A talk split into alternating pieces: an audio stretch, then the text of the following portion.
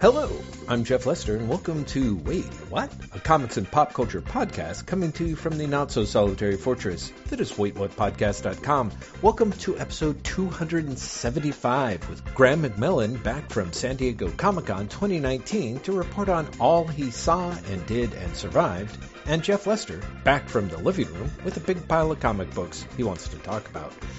And that more or less describes our one and two of this podcast, respectively, although interspersed are discussions about season one of The Boys on Amazon Prime, Under the Silver Lake, starring Andrew Garfield, comments by Damon Lindelof about Alan Moore, and the trailer for Watchmen the TV series, the first issue of House of X by Jonathan Hickman and Pepe Larraz, 14 volumes of romance manga, and much, much more in this really, really close but not quite 2.5 hour installment.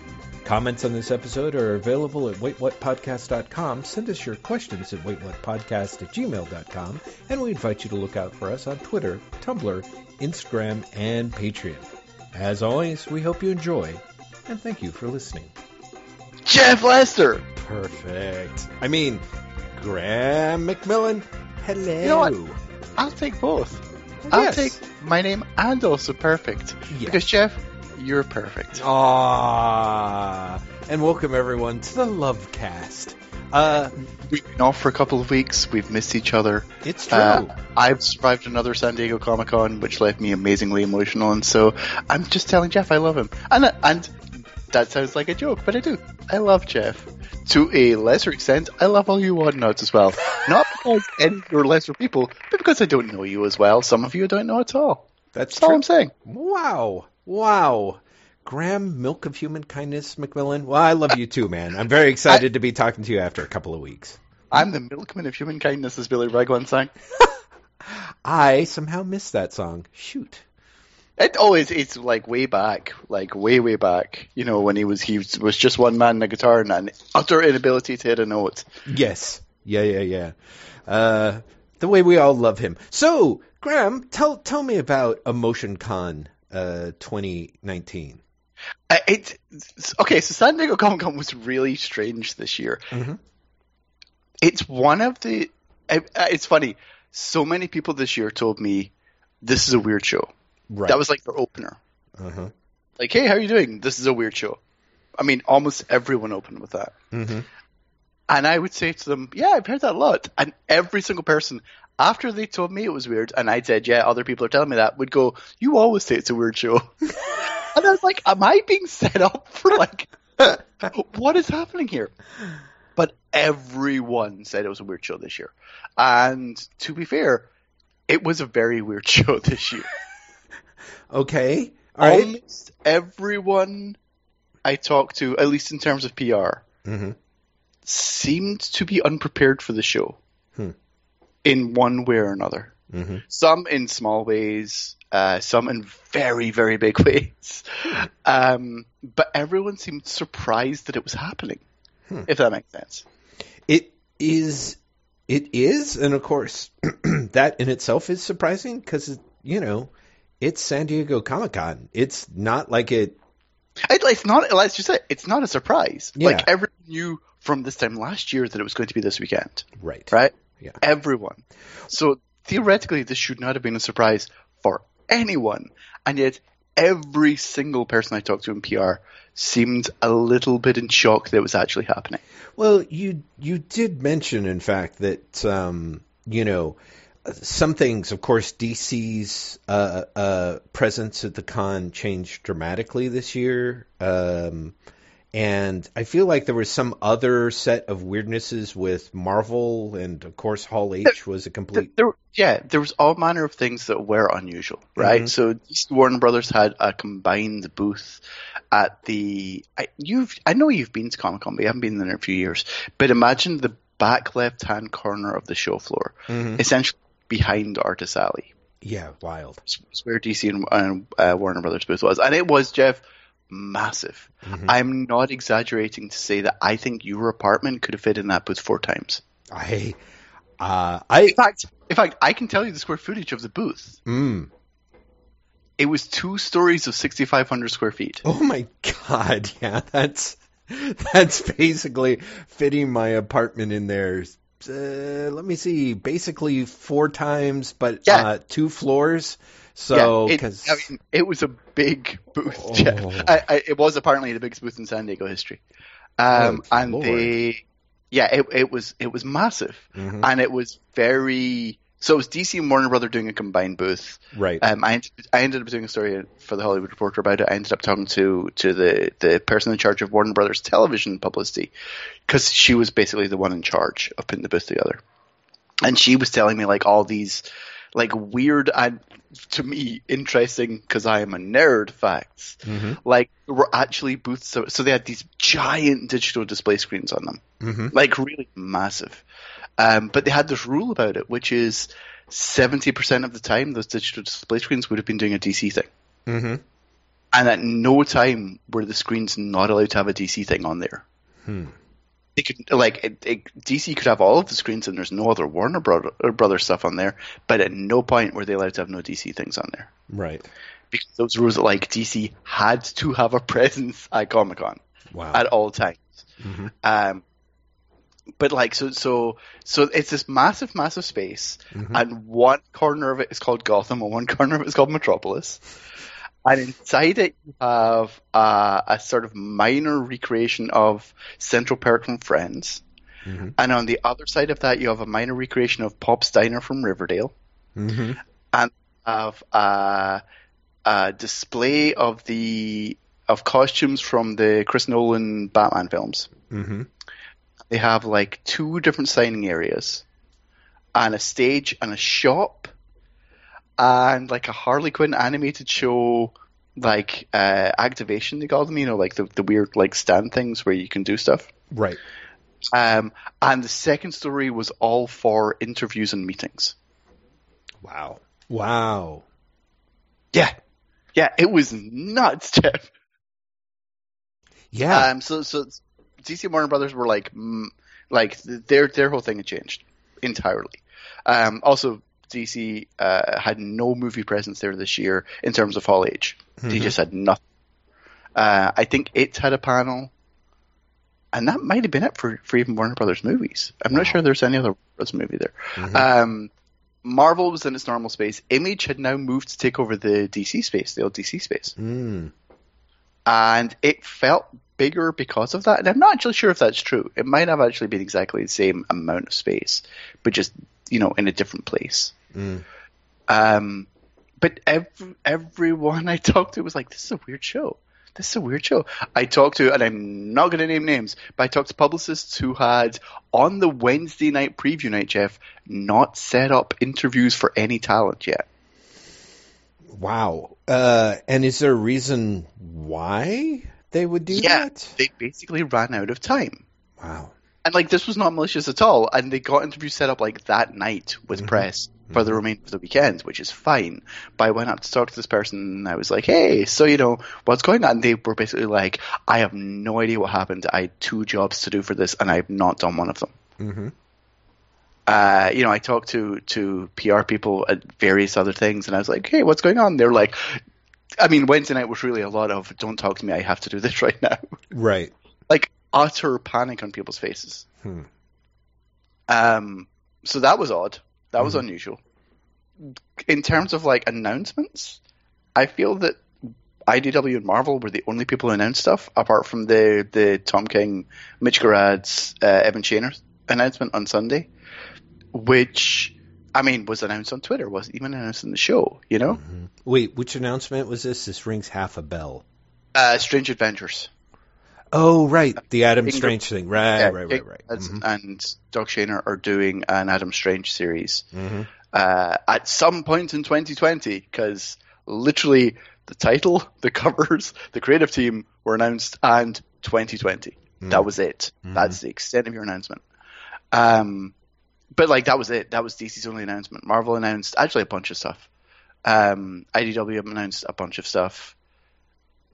Image announced one thing, I think. They Mhm. discovered uns- they announced Undiscovered Country and gave away uh, um, Ashcans. Mhm. And also, I've got to say, remember we were talking about Walking Dead and Image in general last time? Yes. Undiscovered Country is the Ned Stanker book. Like, I've read the first issue. Mm-hmm. it's really strong. And I talked to uh, Scott Snyder and Charles Soule about that. The interview hasn't gone up at THR purely because I haven't had time to transcribe it. Mm-hmm. But like, it's a Scott Snyder interview. He lays out like far more of the story than than he would have. At one point, Charles Soule actually told him to stop giving away everything. Wow. Um, but it just sounded great. Like it sounded legitimately like, oh, of course, this is the book that Image has been looking for for the last couple of years. Hmm. Um, yeah, it, it's but like even that interview was weird Mhm. because um, I talked to him for twenty five minutes, say, Right.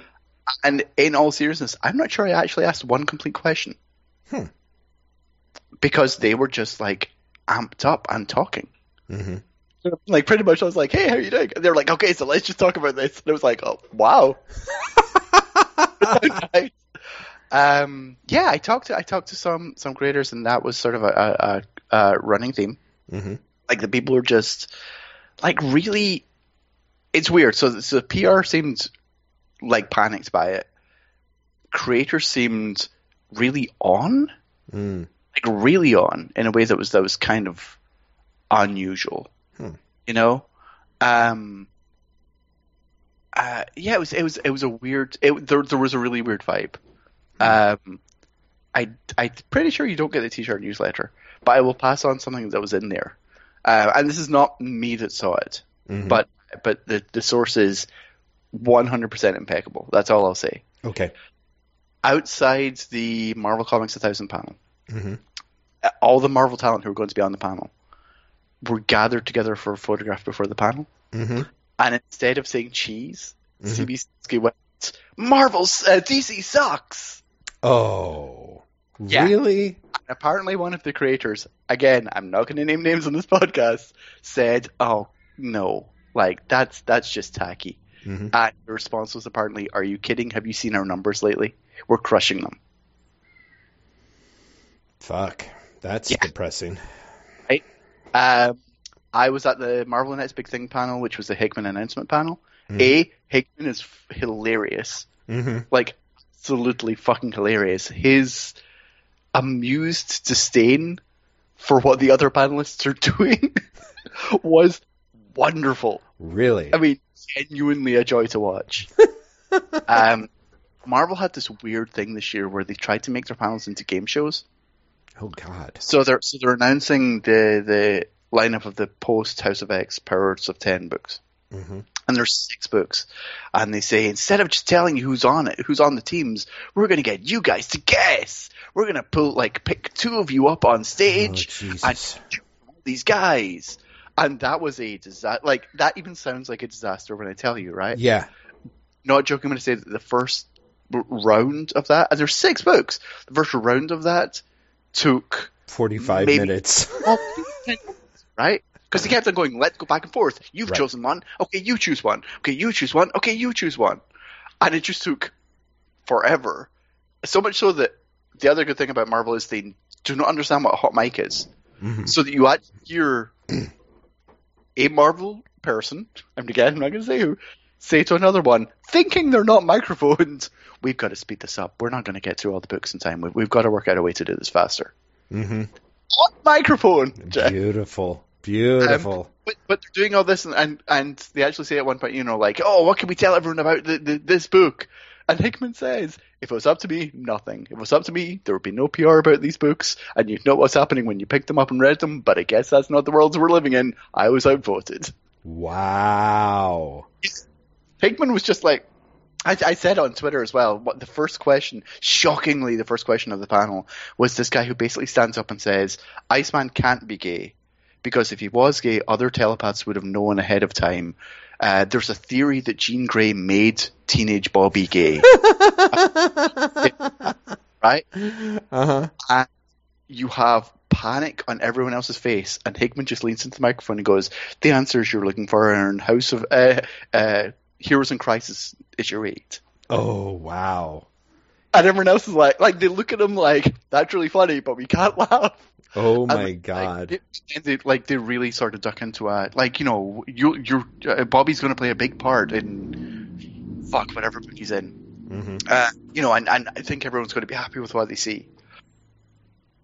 but but Hickman just like was clearly having fun, Mhm. but was having fun on this different level than everyone else on the panel. Mm. You know, but like the game show conceit was terrible. Hmm The show conceit was just a bad idea. You know, Yeah. um, yeah, it was it was just it was a nightmare. Um, I was I ended up being on three panels. hmm Uh, one of them was last minute filling in for for a moderator, Hmm.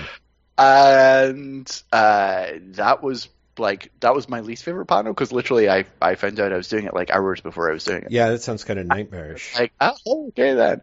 Um, but I was on the Judge Dredd panel, which was great, and this is going to sound weird. One of the reasons why it was great was I did not say anything. hmm Like We said like three things during the entire hour. hmm but that's because it was me, uh, Steenz, the the Lion Forge editor and the the, the artist, hmm uh, and like uh, an NBC journalist, Wow. and like another writer, uh, uh, and like I and J. Kilbard and Molcher, and it was moderated by Rosie Knight. And honestly, like most of us, with ex- like all the straight white men, with the exception of Molcher, who like basically gave a good historical perspective, Mhm. like shut up and let the woman talk about talk about the, the Dredd Mhm. and, and talk about Dredd as as authority figure. And it was fucking great, Jeff. It was so good. That's fabulous. And I was on the Blade Runner, the Blade Runner comic panel, oh, yeah, that's right. hmm which was super fun. Uh, it might be the most fun I've ever had moderating a panel. Really? Yeah. Uh, everyone, it was a very good crowd. It was a very like receptive crowd. Interestingly enough, it was a crowd, mm, like it was a crowd of let's say 150. hmm Maybe about three people had read the comic because I did do a hands up, Wow. and the comic is out. Like, so it's not like you know, you know, people hadn't had a chance to read the comic. The comic's out. Yeah. but they were very like you know very interested in what was being said. And it was me, a guy from the company that owns the owns Blade Runner, hmm someone from Titan Comics, and one of the writers, not the the not the writer who worked in the movie. He wasn't there, Mm. but his co-author in the comic was there. Hmm. Um, and literally like us bullshitting about Blade Runner, and it was really fun. Like I, I, I like I left the panel and had enjoyed myself. That's fabulous. You know, it was just like, oh, that's great. And really funnily, I left the panel and had to get somewhere immediately, but also desperately had to go to the bathroom. And as I'm going towards the bathroom, someone literally from the panel was like, "You did a great job." I got a piss. uh, let's see what else happened. There's the big Marvel announcements, this the movie announcements, right. uh, which were, I think, more than anyone was expecting. hmm What funny is uh, THR people had heard like we we prep stories because we know stuff ahead of time, right? Right. And we heard something just we prepped and we were like, okay, this is going to be like a really weird deal, but a big deal. hmm And then it wasn't announced. Really? Holy shit.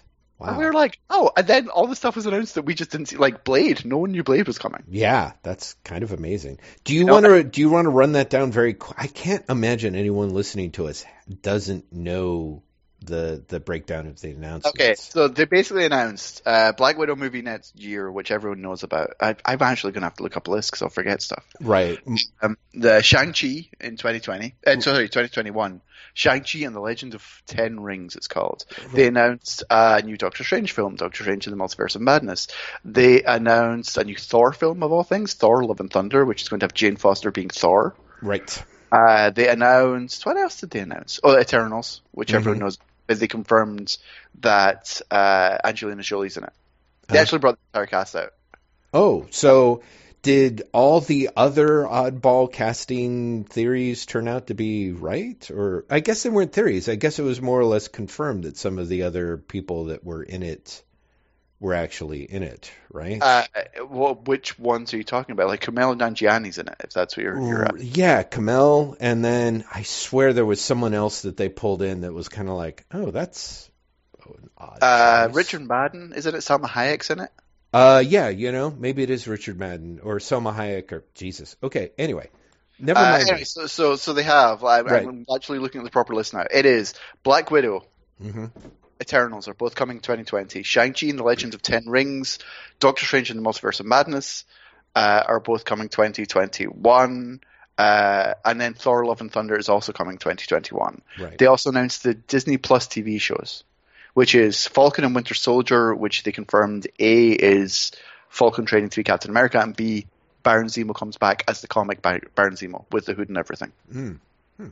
Um, WandaVision, they announced or confirmed, announced whatever, and revealed that it takes place after Endgame. Hmm.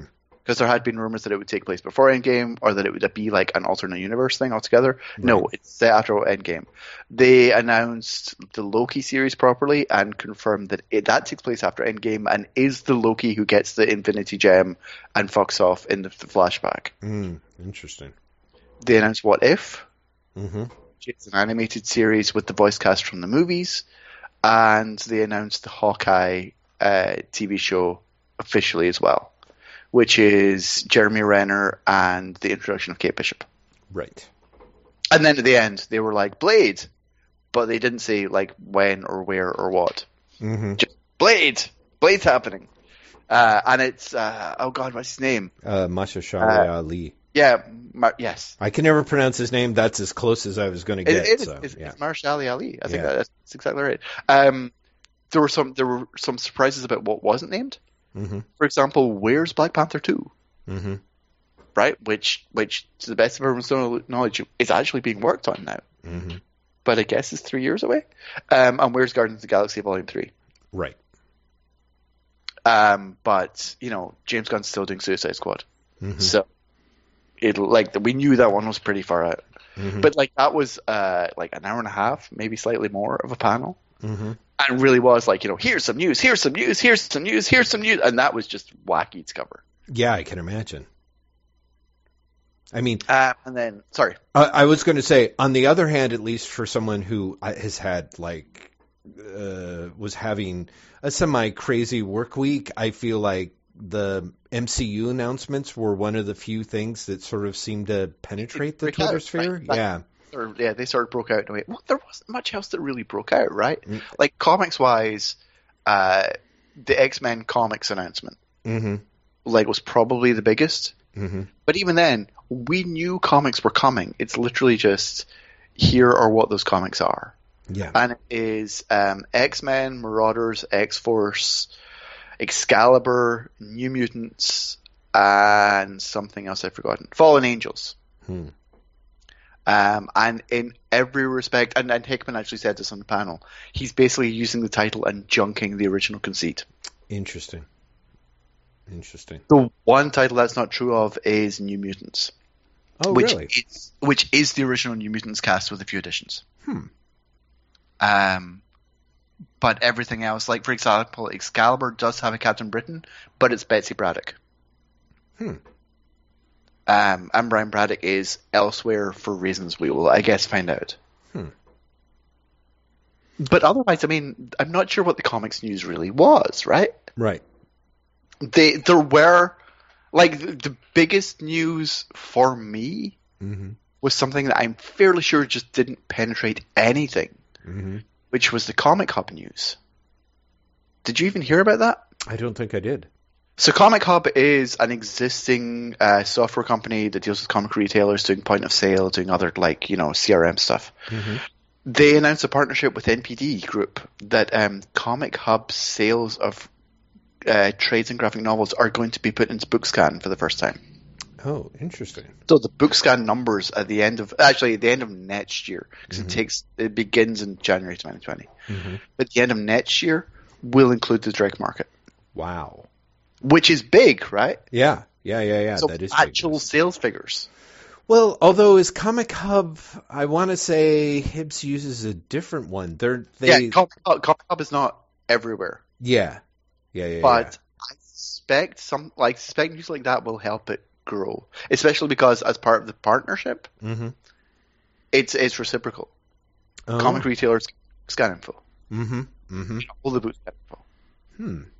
um, which feels useful to me. Yeah. Like it feels like something would be worthwhile. mm-hmm. Mm-hmm. Uh, but this, but that feel like the biggest. I mean, what else was there? There was uh, Sunday Press. So I don't even know if you follow. Like they reprint the old newspaper strips, like really big, Mm. at the size they originally appeared in. Mm-hmm. Um, they did a, a a partnership with IDW. Hmm. uh, where essentially IDW will. I mean, it's an acquisition, except he refuses to say the guy behind Sunday Press refuses to say it's an acquisition. Right. Like he is overseeing the imprint still, but IDW is going to pay for it. Right. Do you know what I mean? Like that's an acquisition, Yeah. right? Yeah. Um, but yeah, so that that was fairly big news as well. Oh, Um, right. So Um, Sophie Campbell's taking over Teenage Mutant Ninja Turtles, which you know is fun for me as someone who likes Sophie Campbell's work. yeah. But I'm not sure that's a big story. Mm. Um, I'm. I mean, really, I can't think of other big comics news. You Right? know, I do remember, of course, there was the news slash announcement and controversy around uh, IDW's collection of Steve Ditko's Mr. A, right? yes, yes. Yeah, which is quite interesting. And I figured figured we, in theory, we would end up talking about it. Uh, for those who might have missed it, IDW uh, announced that they were going to be reprinting Ditko's The Complete Mr. A. I didn't quite follow if they're going to be in their massive, oversized artist editions. That's the sense I, don't- got. I don't think they've actually said that yet. Okay, but someone did ask, uh, and I guess um, Steve Ditko's nephew was on the panel as part of the person there and making the announcement, and was asked flat out how this comported with the fact that Steve Ditko had specifically said that he did not want this stuff reprinted. Um, so, It, it- here's the thing, right? uh huh. Did you not feel it was going to happen no matter what as soon as Steve Ditko died? It, much in the same way that, like, you knew that the Prince stuff was going to be reissued and they were going to quote unquote open the vaults and all the Prince stuff when he Mhm. died. Mm-hmm. Like, there, there, there was a certain inevitability about this. Do you not think? Uh, I, you know, it's funny. I didn't give it much thought. I hadn't been aware that that was specifically his. I didn't know that he had made his opinion known about it one way or the other. So finding out that he didn't was, um, I guess it's interesting to me. I didn't find it as much of a flat out like, ah, the outrage, the agitas. Because honestly, with dead artists, you know, if people, if the executor of his estate had respected his wishes, we never would have had Franz Kafka's work, which Yeah. means a lot to me.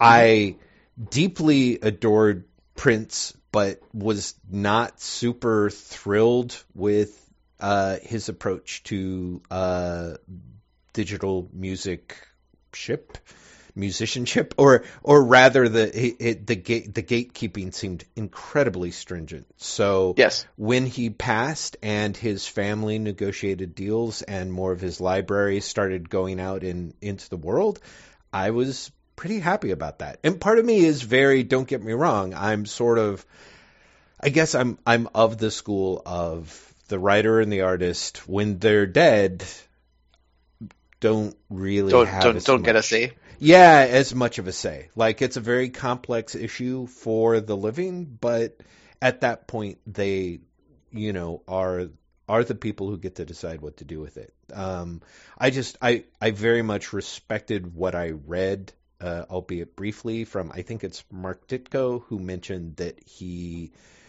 was ambivalent about the process because he did want to respect his uncle's wishes, but um, he also felt that it was a little complex and complicated. You know. Which uh, you know, I think is I think is fair. Yeah. Uh, oh, You know? absolutely. Yeah. So. But but it's it's like I uh, I see the outrage, but also like I was saying, like I I like you, I guess I I find it sort of difficult to to uh, do more than observe the outrage. Well, you know, it's interesting because, of course, you and I have argued repeatedly about things happening with living creators and their wishes. And I think that's much more important. And I, I only mention this because I swear to God, at, I don't know, 5.02 p.m., I watched the Watchmen Comic Con trailer and I was like, Oh, yeah, the 502 today. yeah 5.02 p.m. today. Yeah, Yeah. exactly. When it, bo- uh, Oh, on the I, recording. I, am curious what you think. It's, did you see the uh, Lindelof's comments from the Television Critics Association tour? Unfortunately, I saw that at about 5:12 p.m. today. so, so did you go from oh I'm interested to oh no? yeah, basically, basically, which really kills me. Did you see Lindelof's comments about Black Wall Street and Ta-Nehisi Coates? Uh, no, I did not.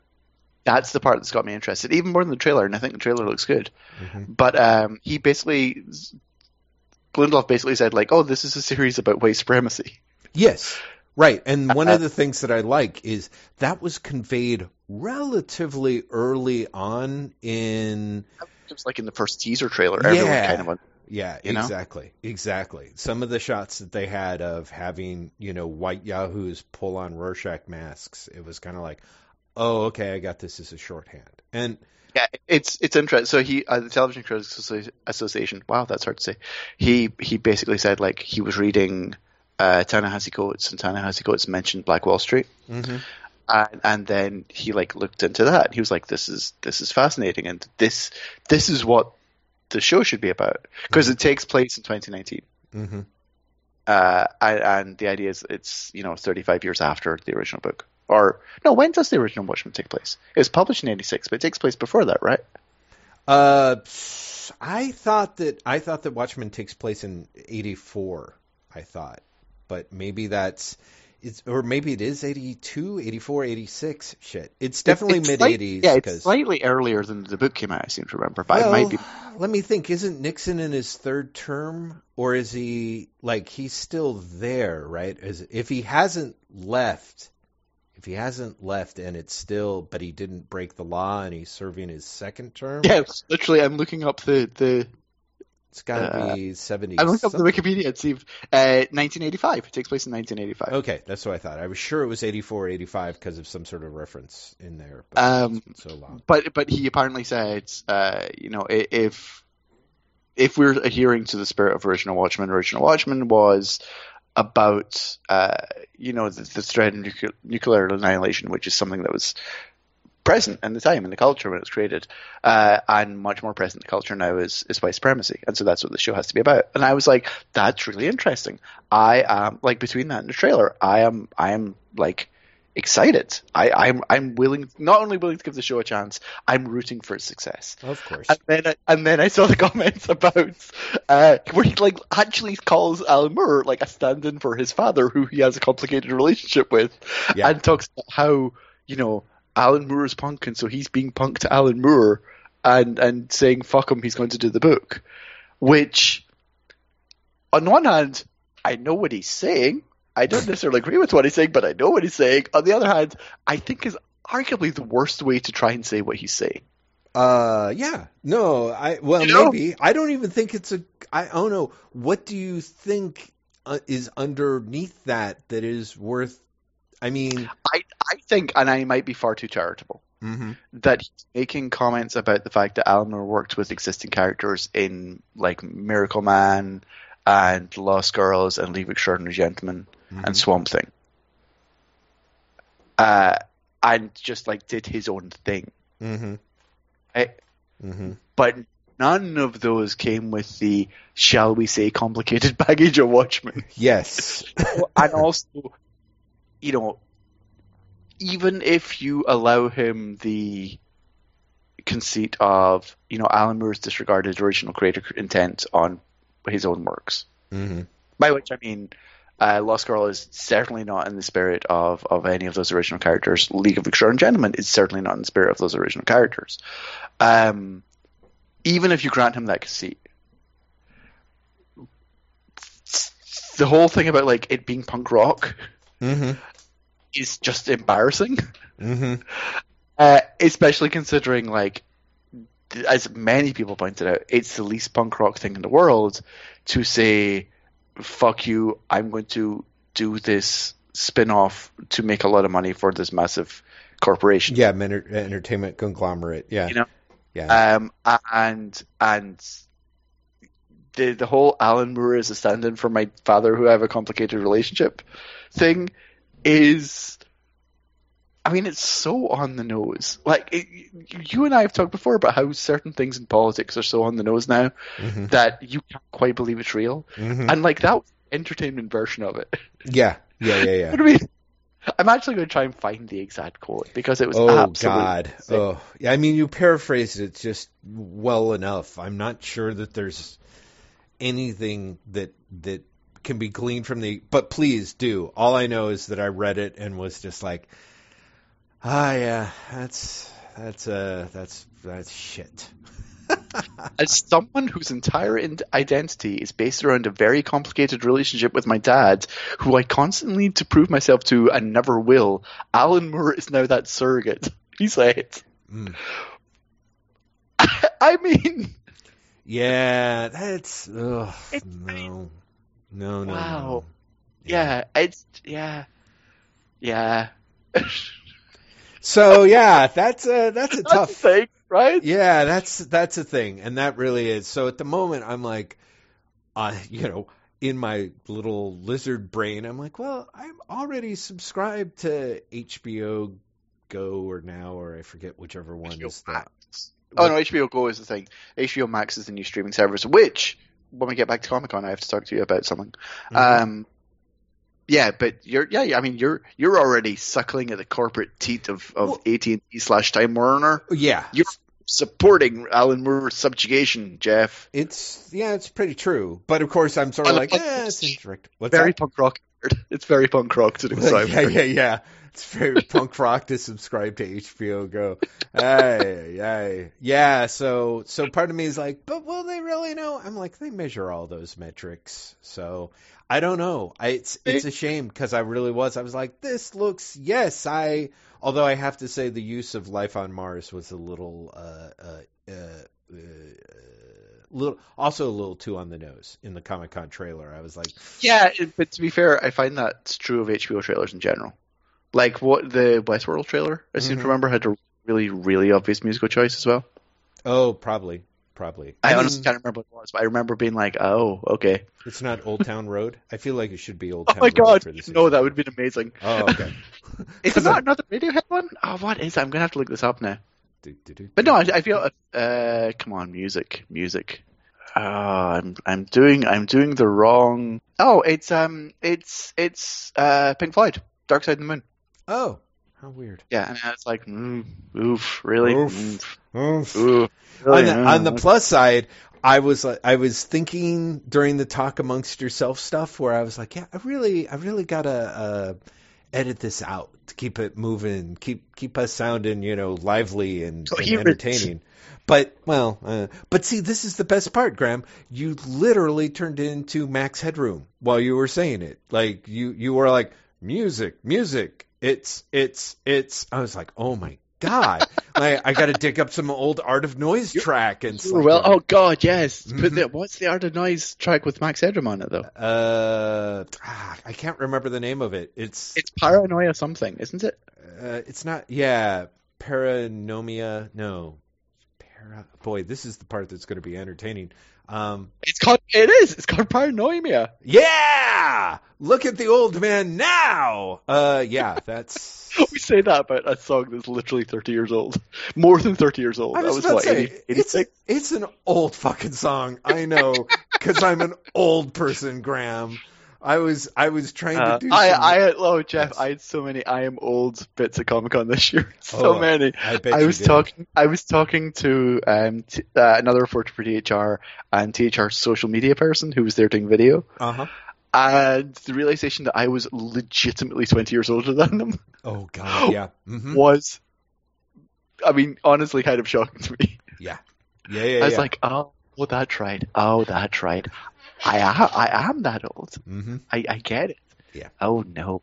Oh, oh, oh! I'm sorry, everyone. I'll, I'll just bow out now. the thing, thing I was going to mention when uh, we were talking about HBO, and I was like, "There's something I have to tell you." hmm Yeah, you may or may not have seen that Doom Patrol season two was announced. Uh, And no, that's great though. What a relief. It is. yeah. Here's the crazy thing. It's announced in partnership between DC Universe and HBO Max. Interesting. It will appear on both services. Oh. And in the publicity that they sent out for it, hmm it was fairly explicit that the second series happened because of HBO Max's involvement. Oh, I think that is quite believable. It's interesting. It's a it's a shame that that's will not also happen with Swamp Thing, um, because although I think that Doom Patrol really so far has been the uh, critical breakout. Um, yes, but by by far. hmm hmm Uh, and honestly, what was great was so I because like reporters get the news ahead of time, embargoed, right? Mm-hmm. So you, I knew from that morning that Doom Patrol season two was being announced at the panel, and I'm in line for the panel, and standing right in front of me is the most amazing Cliff Steele cosplay. Mm-hmm. You had told me it was the costume from the show, I would have believed you. Jeff. Wow. Like genuinely stunning. Mm-hmm. And they're just there with his friends, and he's just like, "Oh, I just hope it comes back." And it took every ounce of strength not to be like, "It's coming back." Yeah. I got good news for you. Yeah. You know, like just wait like half an hour and you'll find out. Mm-hmm. Um, they also showed the the first episode of the Harley Quinn cartoon. Mm-hmm. I'm genuinely shocked how funny I found that. Huh. Interesting. Like, legitimately shocked how much I laughed during that episode. huh. It is, it's everything you expect it to be, Mm-hmm. which is to say, remember Mar- uh, FX was making a, a Deadpool cartoon? Yes. It's that, but it's Harley Quinn. Mm-hmm. Mm-hmm. And it is, as you know, very irreverent, very self aware, but also just funny. Hmm. And I was like, huh, shit. Okay then. Right. Right. I guess I am going to be watching this. Huh. Um, but the, the turnaround time was insane. They were like, we started writing this, you know, when Geoff Johns was still the chief creative officer of DC. Wow. Like that was their announcement. That was their that was their opener. They're like, how long has this been working? They're like, well, Geoff was still in charge. Yeah. Uh, apparently, he's been working on it since like 2016. Wow. Yeah. Huh. Huh. Well, that's that's very interesting. Um, it's also very interesting to hear Geoff Johns um, being used as kind of a marker.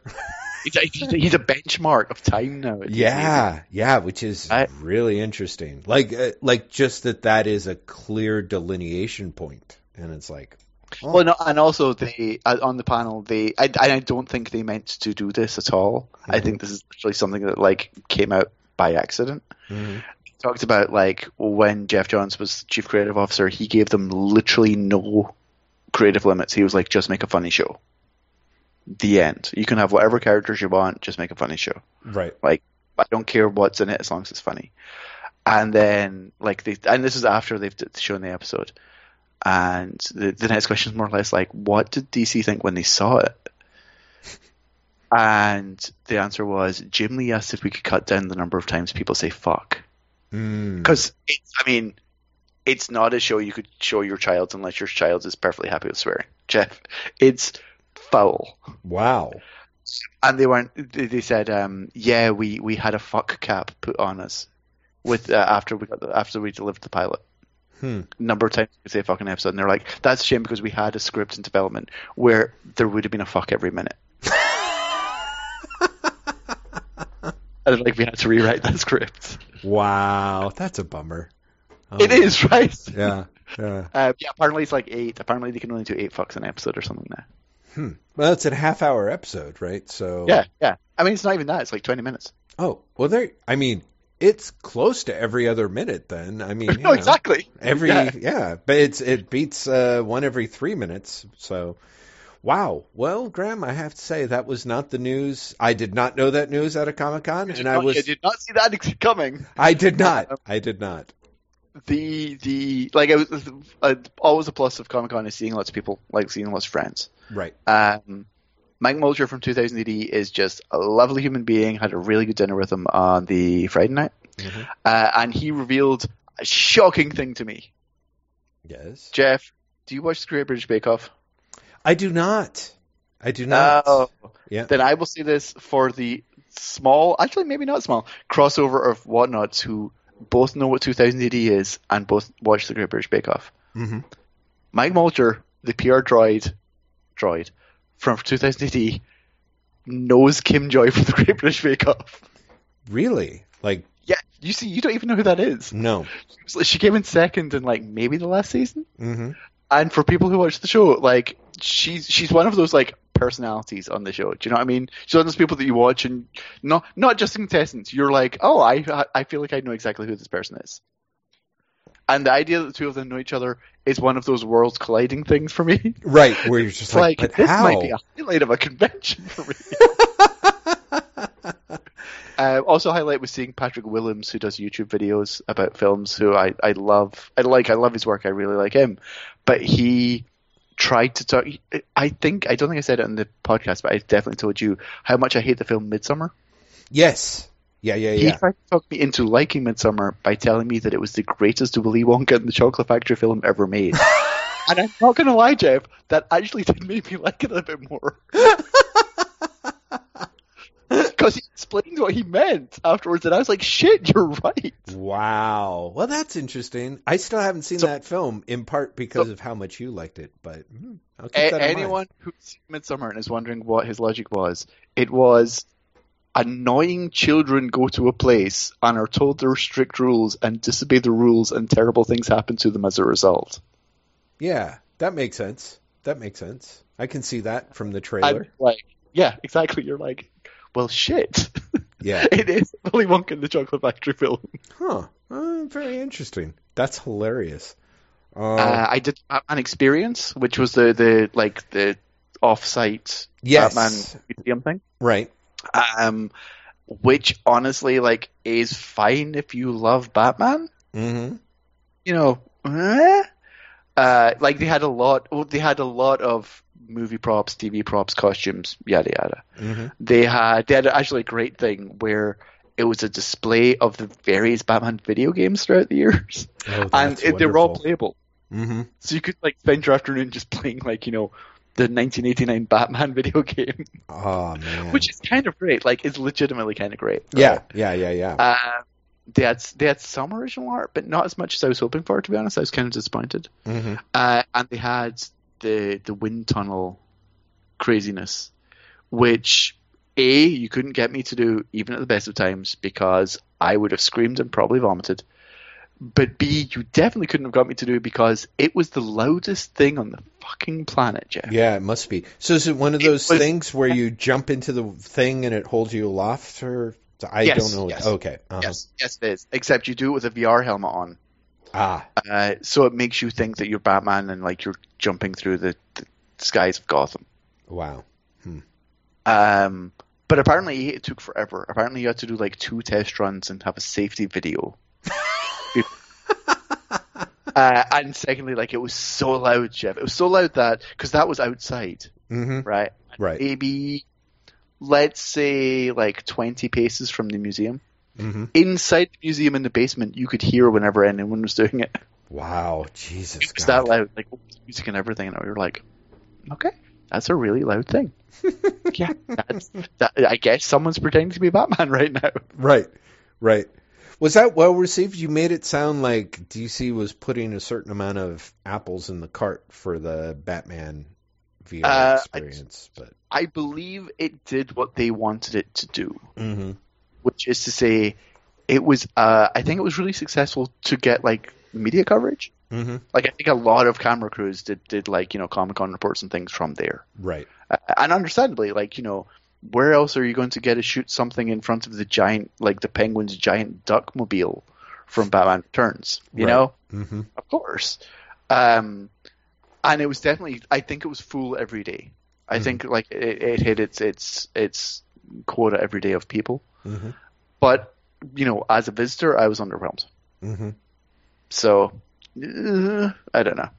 So, uh, were the were the crowds? I mean, I kind of got the feeling that people had made noises like, uh, at, le- at the very least, Hollywood had somewhat cooled on the San Diego Comic Con This was experience. very much. This was very much a Comic Con of transition, and like we've had them before, right? Mhm. Where you can feel like no one's quite knowing what's going on. Uh, someone, and I can't remember who it was. Someone said to me, maybe on the f- Thursday or the Friday, that two years from now, Comic Con is only going to be about television, Mm-hmm. Mm. and it kind of felt like that was already happening. Mm-hmm. Mm-hmm. Um, outside of Marvel, no one really broke big Hollywood news. mm-hmm. Like I think the only actual surprise, apart from Marvel's announcements, was Tom Cruise showing up to show the Tom uh, the Top Gun trailer off. mm. Mm-hmm. You know, I think that was it. Um, and but there was a lot. Like Hall H did not have that many movie panels, but did have a lot of television, Mm. like an exceptional television, Mhm. including a Game of Thrones panel that was apparently horrific. Yes, that's kind of that did. Uh, I think I did see uh, losers and winners of San Diego Comic Con, and apparently that panel was picked as the loser. They were booed and they ended early. wow, they were booed. Really? Well, yeah, you may or may not know the showrunners like dropped out two days before Well, the show. that's what I heard. So part of me is like, why? I like, I'm like, are you booing because the showrunners aren't there, or I mean, I think I think they were booing because they didn't like the end of the show. Well, I get that, but it's like literally everyone else on the panel couldn't have done anything about that. You know what I mean? Yeah, Like, the showrunners dropped out, and the director of the the big battle episode dropped out. Wow. Yeah. Wow. That. Yeah, but apparently they were booed, and apparently like they ended early, and they ended Yeah. early like really obviously, like they ended like 50 minutes early, and we're like, we're out of time, and didn't take any questions, right. and everyone was like, but you're not, Yeah. you're just not out of time. Ooh. Wow. That Yeah. sounds Um, horrible. no, it, it's there, there was a lot of television there this year. Mhm. Um, like I said, you know, comics was was was fairly minimal. It felt like Mhm. again, Mhm. but at the same time, I feel like the the crowds were definitely different this year. Mhm.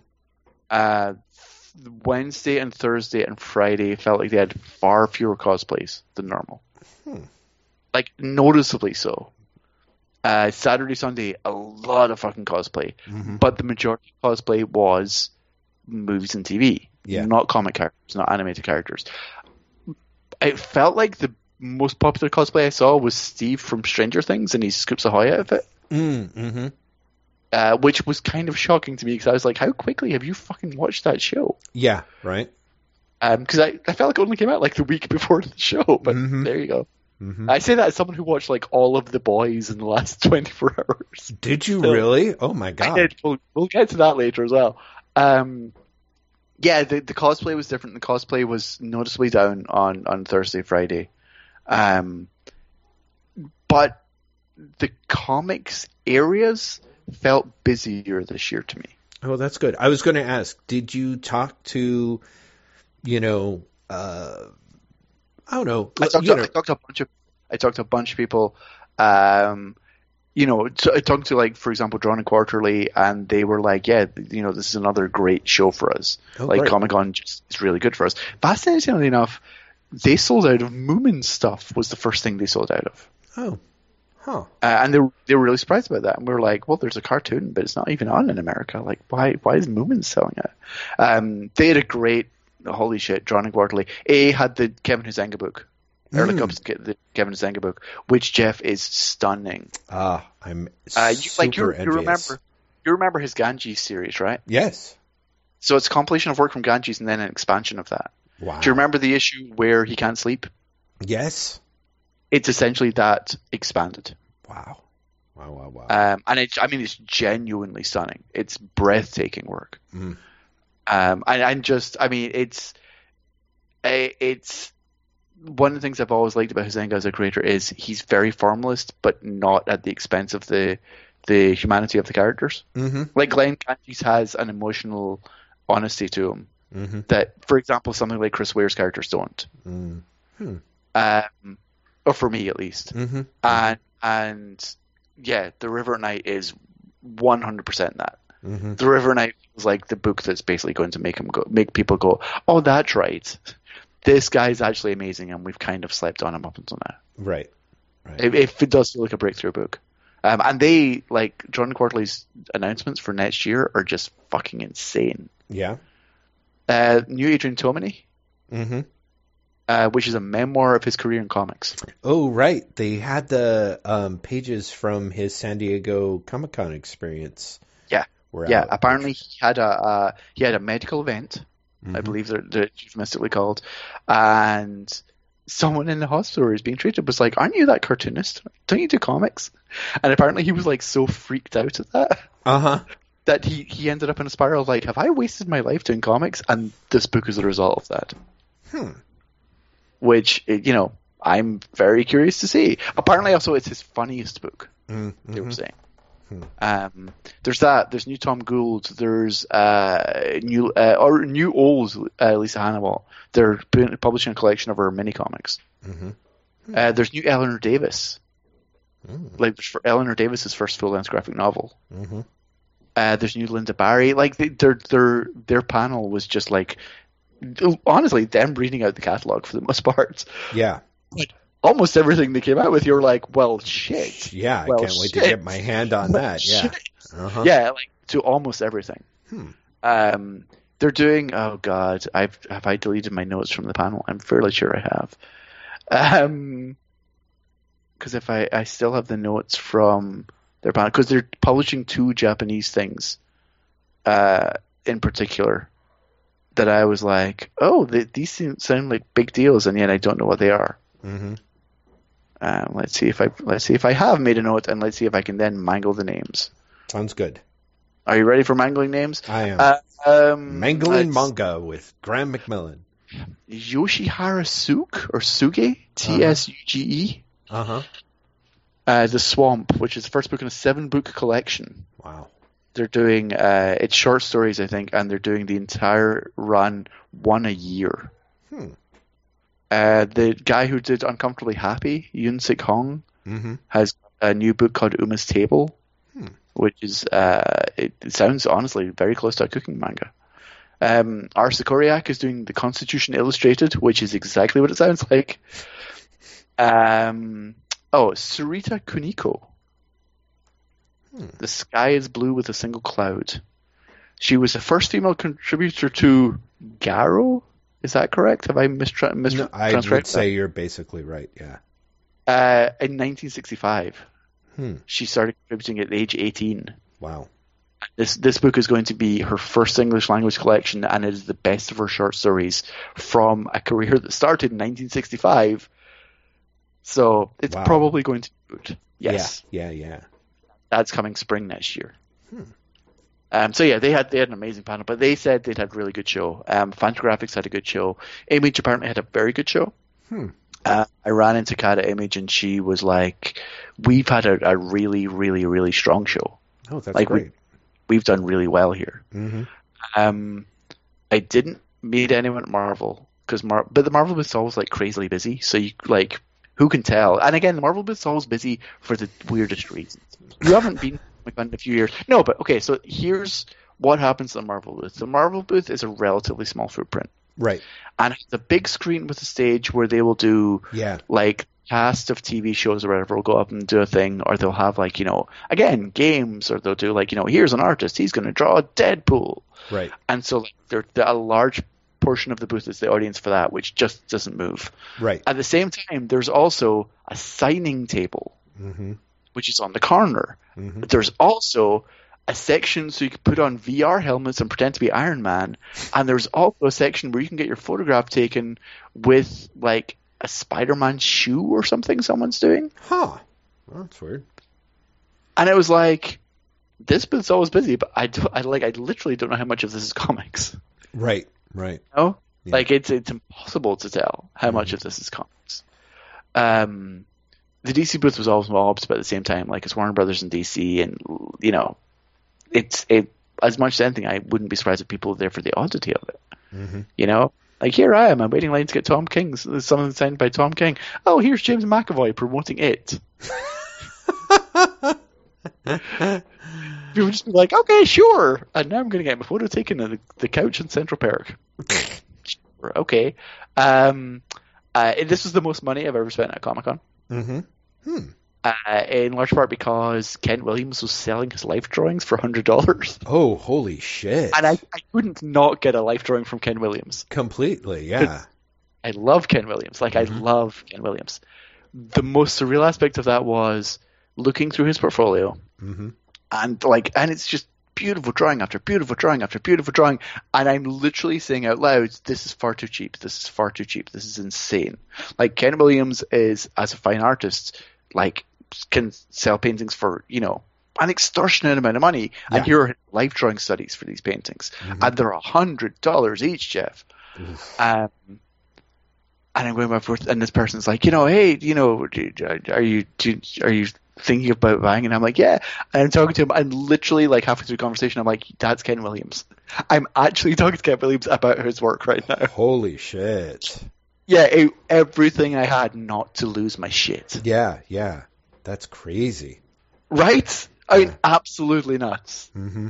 Um, Also, I saw a piece of quote unquote original Kirby Mm.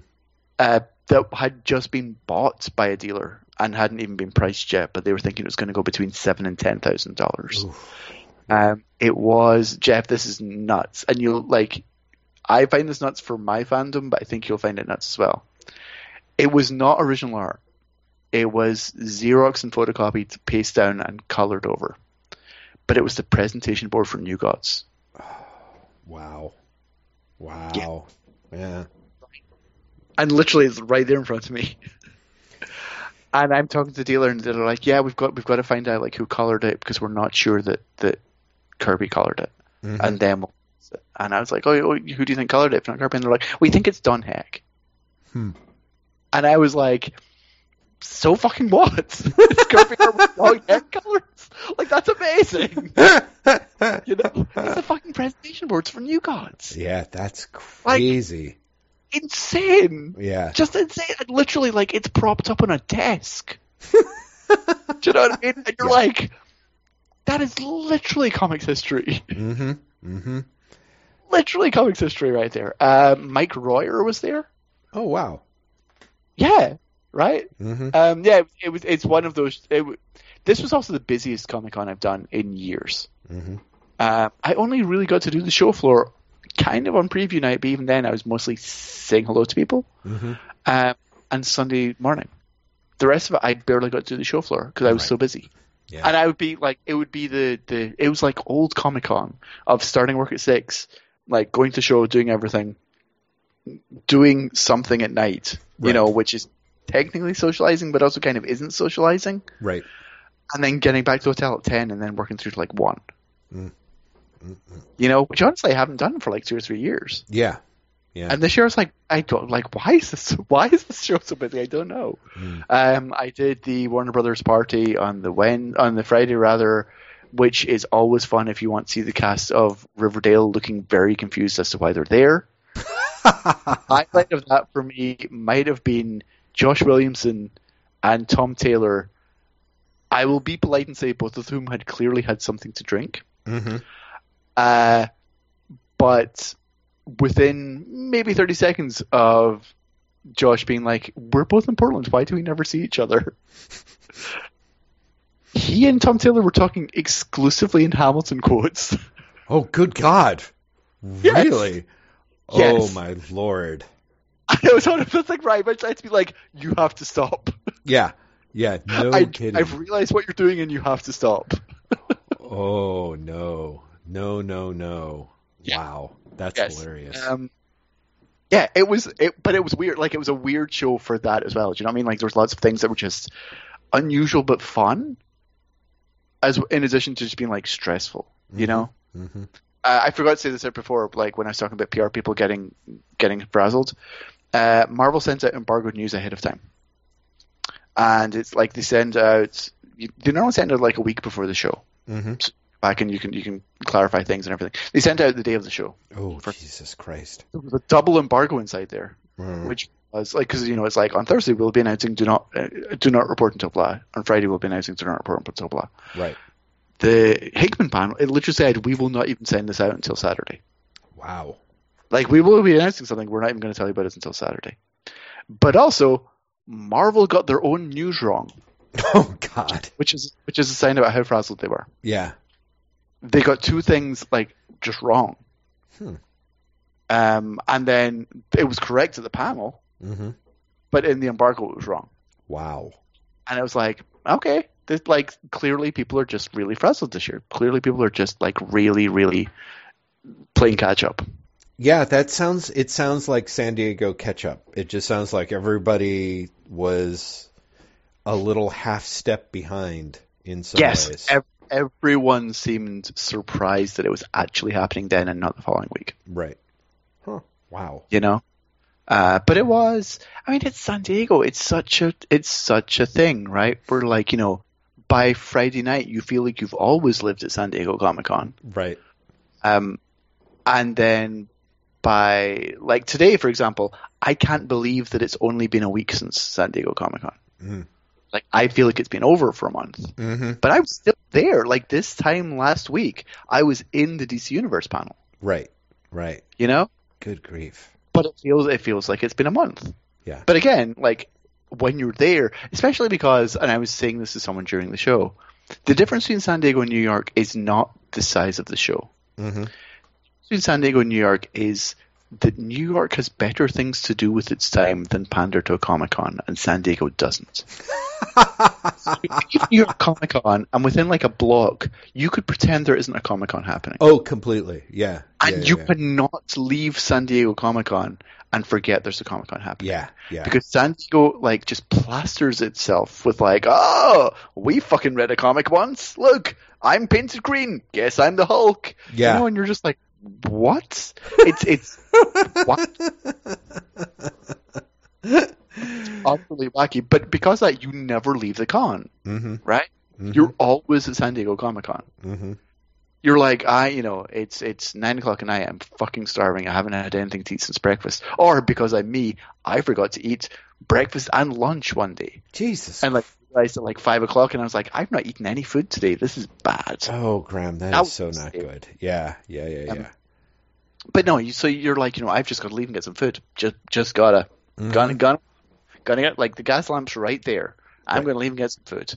And you're literally like, you know, you walk in past someone who's cosplaying, like the, the, the woman at the front with the telling you how, you know, where to sit, mm-hmm. is cosplaying as like Valkyrie or something. Right. Right. I'm like, I just like, oh, oh God, that's right. Yeah. There is Every- no escape. Everywhere is Comic now. Everywhere is Comic Con in San Diego. Yeah. And honestly, in New York, you literally go a block, and no one could give a flying fuck that Comic Con is at. which is totally which is great. Yeah. which No. is great. Absolutely. Absolutely. Yeah. You know, so so many people complain about New York Comic Con saying like, you know, oh, the Javits Center is in the middle of nowhere. A, it's not, first of all, and B, it's great because it's almost like a quarantine area. It kind of is a quarantine area. Yeah, that's sadly true, I think. I don't know. The Javits Center. Jesus. Ah, yeah. Uh, n- I'm. So, so there you go. I, I think that's all the all the Comic Con stories. But Jeff, I have things to tell you off the air. Just you wait. I don't doubt it, dear God. Well, listen. On that note, it's uh, it's it's about an hour six in. Even after I do some trimming, uh, it won't be much. Uh, why don't I call you back in like two minutes, and we'll we'll go for round two. yes, and we'll talk about the boys, which I, like I said, binged in a day Boy, I liked so much. I started reading the comics again. really? Oh my God, that There's a cliffhanger. Yeah. We'll get back to that in a second. Wow. And so we're back, ladies and gentlemen, after after a frankly rousing and unexpected cliffhanger. Uh, okay, have you watched any of the boys? I have not. I have not. I am going to be. I, I think this comes as absolutely no surprise to anyone who's ever heard me talk about this the comic on, on the podcast. I was not expecting a lot of the show. I feel like the show is literally, and this is going to be almost cruel in terms of how mean it is. What happens is if you let an actual writer who is interested in characters miss the boys, it's actually it's kind of amazing. Also, what's really amazing to me is seeing people on social media going, "It's it's relatively faithful adaptation." Is it fuck? Not in the slightest. Really interesting. Yeah, it's. I mean, it's it's so not faithful in that I. It's rare that something saying like you know, uh, based on has been both most accurate and least accurate. Interesting. There are characters with the same names. Uh huh. Some of them have a similar motivation. Right. That's about as far as it goes. Interesting. Huh. Yeah, it's it's for my money drastically different, but I liked it so much that I was like, you know what, fuck it, I'm going to get all the books out of Hoopla, and I'm going to maybe maybe I was wrong, maybe I'll revisit, and almost immediately I was like, no, I wasn't wrong. Th- these are like as you know homophobic, misogynistic, like you know gross out comedy as I remember, Well, it gets and and the show is as it in this. as you know, I ended up being pretty impressed with the boys. Uh, I mean, I mean, I'm I'm going to reread the whole thing, And, And- I'm currently around issue whatever whenever the G-Men arc is. I just finished the G-Men arc. Oh yeah, that's only like thirty or something. yeah, yeah, yeah. Exactly, exactly. Yeah, it's uh, uh that, that's really fascinating. I'm surprised that uh, I'm I'm really glad that it worked for you. I have not tried it. I may It, or may it not. works. It works. Uh, it works honestly surprisingly well for me. Not only given that it's um, it's it's the boys, which I did not like, Right. but uh, it's Eric Kripke who's doing who's in charge. Uh, he's a supernatural guy, right? He's the guy who came up with Supernatural, yeah. Yeah. hmm hmm Uh, and you know, Supernatural's never really worked for me either. Oh, interesting. Huh. So I was, I was like, huh, uh, you know, I know he's a massive fan Ennis fan because I talked to him when he launched whatever his vertical comic was. Um, I honestly don't remember. It was Jacked, I think it might have been called. Hmm. Um, but I talked to him then, and he was like upfront and being like, "No, Garth Ennis is like it for comics for me. Like I fucking love Garth Ennis's work. Hmm. Um, but it really, like, it honestly feels like it's a series that does lots of things that honestly Ennis as a writer is not interested in as much as anything. But something that looks at the comic and goes, "Oh wait, but but what if we did this instead?" hmm So, for example, it is as much Starlight's story as it is Huey's, hmm like dramatically so. Hmm. All of the seven, with the exception of um, the Homelander, are fairly drastically reimagined. Hmm. Uh, no, none more so than the Deep, who is one of the primary characters in the show. hmm uh, and Queen Maeve, who is an entirely different character. Hmm. Entirely different character. Could not be less like her comic book incarnation. Hmm. Um, the motivation be- behind Butcher is different.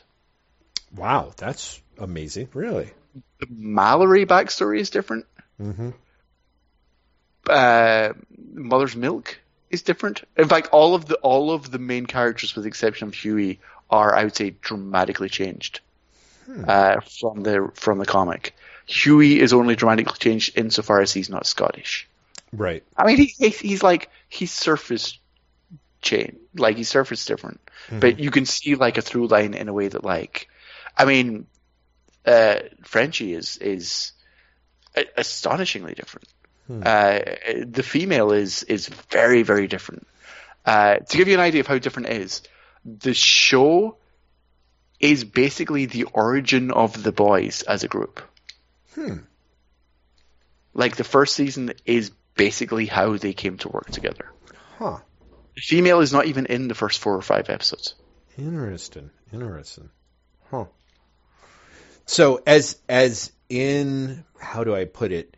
Instead of having uh the event for Huey, is uh, no, the event for Huey is the one thing that is fairly uh, authentic to the comics. right? I, sorry, but I mean like, and that's what gets him involved with the boys. But the boys have already formed. Like he's Yes. the new person in the unit. Yes. Is Which that is not the case here. Oh, okay? So they more or less come together at the same time, sort of thing. They he uh, it's not really spoiling anything. He is basically um, he is recruited by Butcher. Mm-hmm. There has been an earlier version of the boys, Right. which included Mallory and Butcher and Mother's Milk. Hmm. But that version is no longer together. Hmm. And for that matter, Mother's Milk does not want anything to do with Butcher Hmm. as a result of what happened earlier. Hmm. Uh, Frenchie was not connected to that group whatsoever. Hmm. And the female is not connected to any of them Hmm. at the start of the show. Huh. And also, like, I, I genuinely like my, my memories of the latter part of the series. Honestly, are like I with the the G Man arc, which is where I am right now. Mhm. I feel like that's pretty much the last I remember of the comic. I it may I don't know if you pressed on much past it. I remember I came back for the last arc, Oh, okay. but I think I did drop out and then come back. Yeah. Uh, but like, for example, when the female gets a backstory and a name hmm in the show, I was like, "That's different." Like, Yeah. did they get around to that in the comic? I do not recall, but uh, you know, because because it's been such a long time. Yeah, and, well, the comic is what, 15 years old? Yeah, yeah. Well, I mean, I feel like I read it relatively, com- quote unquote, comparatively recently within the last five years, but it was on the far end of that. So I'm like, I feel like she sort of maybe got, but no, there was there wasn't really much definition. I felt like her and Frenchie ended up as the flattest characters by far. Um, I, I feel that's relatively intentional. Yes, no, I think so as well. I think so as well. They they play they play types, and they also have there's a degree of well, like you said, there, there's sort of that thing that that Ennis has about um, characterization, which is it can only go so far. I like it can only go deep if the character is a shit, basically. You yeah, know, yeah. and because they're Frenchie and uh, the female are not like they they're they're used in a way like Frenchie's stuff, which I remember is you know closer to to sort of goofy over the top stuff, layered with a certain element of. Uh, yeah, it's just it's it you know it's it's it's sort of motivating sentiment. Then in a way, as the series goes on, it they get maneuvered a little closer to being, I guess, fodder in a way. So, yeah, yeah. It, it's it's a, it's really interesting what they do with the characters for me. Right. And part of it is I feel like it answers a lot of concerns I have about the characters and about the comic. Mm-hmm. Like I, I feel the TV show is it's much quicker in getting to the no butcher is actually really fucked up and other people recognize this. Mm. Um, because the comic doesn't get around to that for a long time. In part because like Ennis is in love with that archetype, right? You know, okay, so one of the things I think is really interesting, is, as I talked about a million years ago, is um, the, the by for me the ending of the boys is a very very huge dissection of the meta of Ennis's take on these things, and I, I don't know. I feel like I'm repeating myself because I feel like this was something that I might have mentioned, you know, on, on the most recent Drock. But I feel that how much of a shit Butcher is, and how how much Ennis's feelings fall on condemning him or embracing him. Uh, is we at a certain point weirdly becomes the main narrative tension of the book. And mm. by the end he goes to great lengths I feel at a subtextual level to be like no I do not approve of this. One of the things that is interesting and frustrating about it is it it is as with Ennis he I think he's a relatively, you know, I think he, he, as a person would like to think of himself as a decent human being and knows what decent human beings are supposed to believe and believe.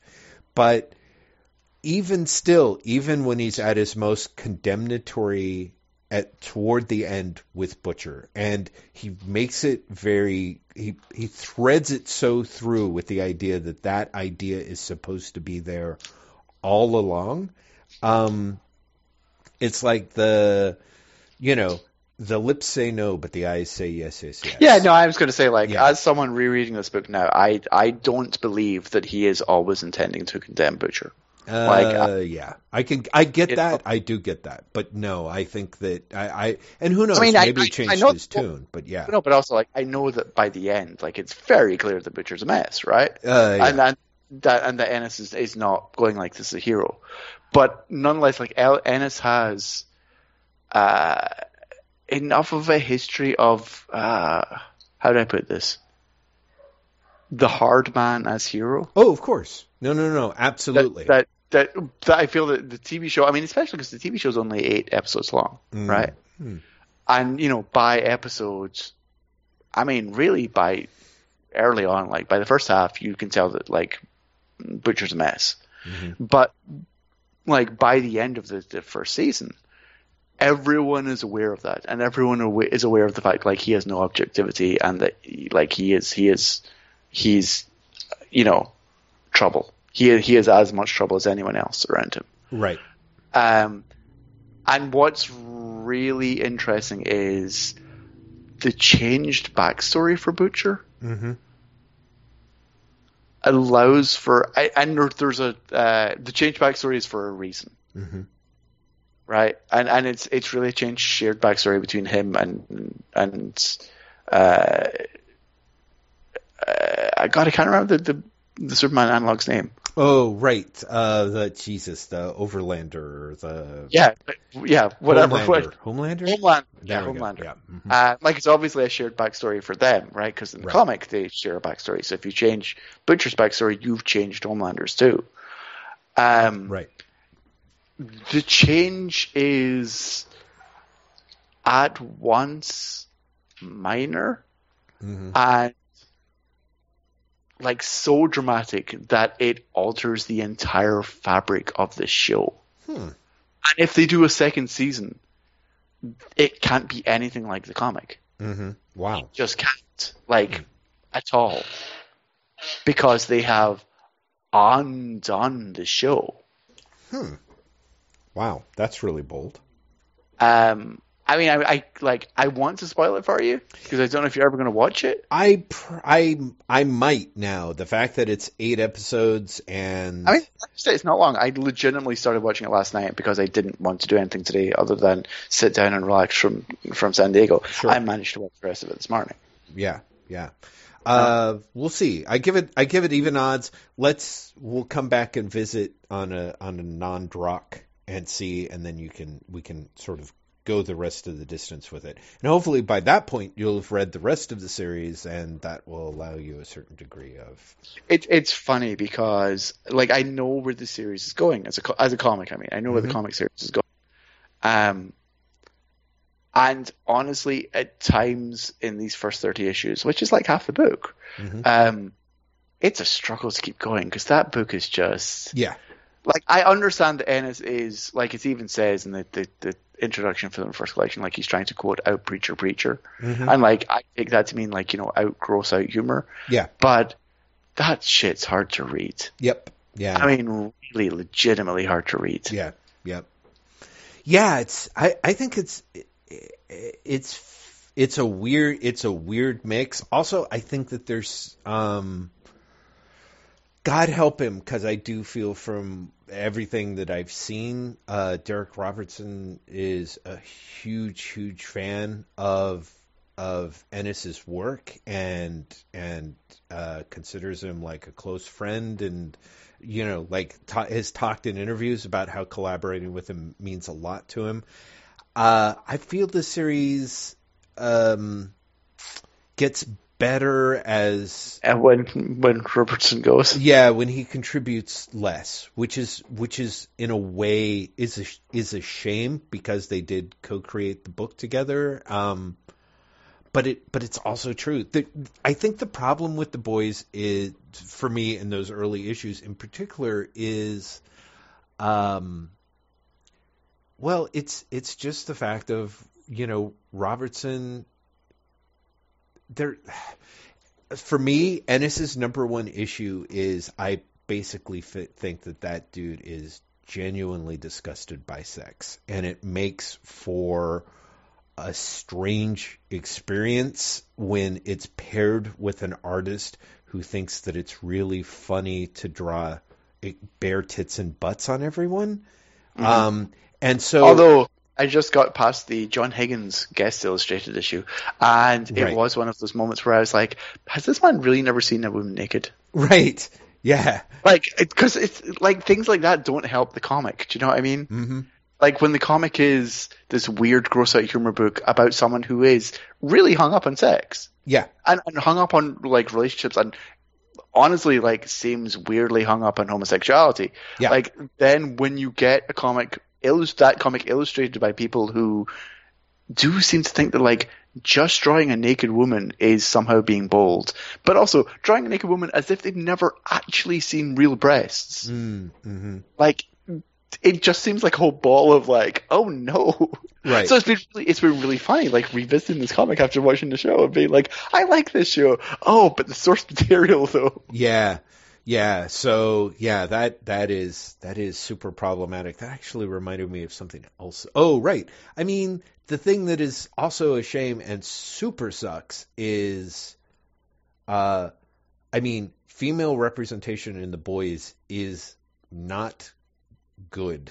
And Oh no, it's it's a disaster. and by the time you get to the end and it's like Ennis's love story, romance story is basically screwed up. Like literally seems without being aware of it to be lifting from the last third of chasing Amy. You're just like, Ugh, no, you're ah, you know what I mean? Like that's kind of again, it's it's super problematic. There, Which is why it's so interesting for me that the show basically is as much Starlight Story right? as as Huey's. well, I yeah, right, turns Maeve into a character yeah, yeah, because yeah, yeah. Maeve is not a character in the comic. Oh, that's interesting. I sort of felt that she. Does she become one in the second half? Because in the first half, she's literally someone who exists to drink a lot and occasionally fuck. Oh, uh, yeah, I don't know. Like, she maybe gets the- a, scene It's or her dramatic change, yeah. Because Yeah. like she, uh, it's it's astonishing. Yeah. And it's all, you know what is actually fascinating to me in the so I'm reading the I'm reading it on Hoopla and I'm reading the Omnibus collections, which is like the latest edition. Right. And it's got Scott Dunbier's introduction in volume one, Mhm. where he reveals, and I didn't know this, The Boys was originally pitched as a DC Universe series. Good lord. Wow. I knew Yeah. it was a DC. It was a DC series before it ended up over at Dynamite. But Well, yeah. Well, no, it was it was published under Wildstorm for six yeah. issues. Right. Right. But it was pitched as a DC Universe series, wow. where the seventh would be the Justice League. And apparently deal was like, nope, but why don't you do it? Create your own Wildstorm. right. Huh. Um. Yeah. Which sort of. Which sort of makes sense. I mean, some of the analogs are really right there, and then it allows them. I mean, and that's it. Maybe Ennis was Well, I mean, aiming for the something. seven. Yeah. Well, Yeah. the seven is directly the Justice League. Yeah, very much so. You know, like very clear. And same as like, you know, the G Men are clearly the X Men. And so, because the analogs are so direct, Yeah. it feels like it's intentional. Do you know what I mean? It's not like, you know, one of these sh- books where you're reading and they're like, we're not related to any superhero series. Like, Yes. that's definitely not Superman. That's Overman. He's completely different. Sure, he's an alien who comes from a different, you know? Yeah. It, it, it's, it's, it feels, it, it feels intentional, Yeah. Yeah. Yeah. Yeah. you know? Yeah. Yeah, it's it's. I'm I'm very curious what you think of the TV show, especially because looking on social media, people who like the comic don't like the show. Uh, it's funny. I felt like it. I seemed like it split the. I felt like the difference was split, but maybe I'm completely wrong. So I haven't Because seen much. pe- Anyone who wants a, a faithful adaptation is shit out of luck. hmm hmm Like, just I'm sorry, that's that's it's nowhere near. Hmm. You know, um, but I I liked it. Well, that's great. Uh, So- so- a Really? shocking again, just shocking. Graeme, uh, I'm going to take this minute to sort of hijack the conversation and mention please do. uh, people. I mean, there's there's actually a, a variety of things that I sort of kind of half had marked off, but I did want to mention for people who go to Amazon Prime and make it a point to watch The Boys. If you hang out while you're there, uh, Andrew Garfield stars in a film called uh, Under the Silver Lake, which I always uh, Edie and I have been semi obsessed by in the sense of we saw the trailer in theaters maybe two or three years ago, and it never got a theatrical release. You know, so it seemed we were like, when's that damn thing coming out? For whatever reason, it stuck. Um, ironically enough, when we were in Japan, we were walking through a neighborhood and passed by a movie theater where it was playing, and we were like, "Oh my god, should we go? Should we? Should we try and watch this now? This may be It's our fate. only chance." Yeah, you know, but uh, it says something about how incredibly fond I was of Japan. That I think that might be the only foreign country that I've been in where I did not go and see a movie. Is that true? Uh, anyway, so uh, Under the Silver Lake is on. As far as I can tell, uh, people were not enamored by it. It it it is the um, follow up movie from the guy who directed It Follows, who I hate to say it, I only think of him as the guy who directed It Follows. His name is David Robert Mitchell, and one of the Okay. things that I really like about Under the Silver Lake is, on the one hand, it is a very, very, very, very, very, very goofy movie about, um, for lack of a better term, an LA noir. And um, uh, Abe saw it and was pretty underwhelmed. Uh, and that's the only person I can find who has really seen it. Like I said, a lot of people on Metacritic seem pretty eh about it. But if you are the sort of person that likes a movie, um, like some of my other movie recommendations, I liked it a tremendous deal. Uh, it did a really interesting form of, I mean, it, it's about a slacker in Los Angeles who sort of falls in love with his next door neighbor, and she, after spending the night together hanging out, she disappears the very next day, and he believes she is kidnapped. And all of his attempts to find out what happened to her leads to larger and larger and more and more bizarre uh, conspiracy theories, and it takes place in a very dreamlike uh, Los Angeles. And uh, I really did love it because I thought that it was um, a uh, a uh, it, it sort of grabbed the trifecta for me of taking a lot of the thematic concerns uh, simultaneously of like Thomas Pynchon's V and uh, David Lynch's films, particularly. I mean, Blue Velvet uh, and um, uh, to an extent Mulholland Drive because Mulholland Drive is very much a Los Angeles movie and it's very much a film about people who like people who like things about about people who like particularly art. It's very much um a movie film for people who like movies, um, but at the same time is asks a lot of questions, I guess, about, for lack of a better term, uh, objectification. So on the one hand, goofy movie with like a lot of thoughts threaded to it through it, and a, a lot of uh, bare breasts. So I was a huge fan. I think people should check it out because um, I it's one of those movies where I'm just like I just want to talk about it and talk about it and talk about it. Uh, and people, who knows? Maybe other people will think like Abe seemed to pick up on a lot of the same stuff that I was going with, but some of his other takes made me think that he didn't that I I went down a different path, or maybe I'm just way more gullible than he is. Uh, Mhm. So I wanted to. I was like, let's talk about that. Also, I feel like if um, considering we are a comic book podcast, I think that it might be a good idea for us to talk. Um, about comics that we've read, but even if we, you know, if we're under the gun, it seems like the classic is talking about House of X. Number one would seem to be a very smart idea, and I don't know if you've Mhm. also read Powers of Ten one, but I have not. I Um, haven't. I have not. Okay. Uh, I only got House of X. I got House of X a couple of days early this week. Right.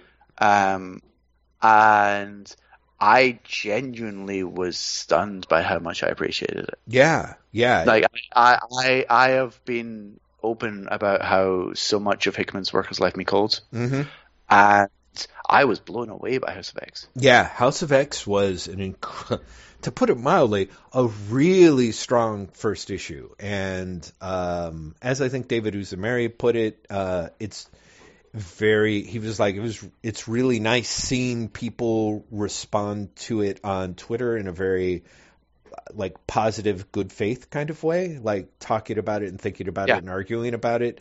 Um, I did like that it has a lot. I mean, how do I put it? it Oh, there's feels- so much there. yeah, there's so much there, and there's a lot of stuff that Hickman puts together. I mean, it's what's great is I was I was a little bummed. I had pre-ordered it through Marvel's half-off digital thing, so I thought I was going to get it for like I don't know two bucks. But of course, then they very cleverly gave me the director's cut, which is sixty some odd pages, which is just like, oh, here's the pages uncolored. Here's the pages with inks. Here's the pages with no dialogue. It's just like why why would you do this?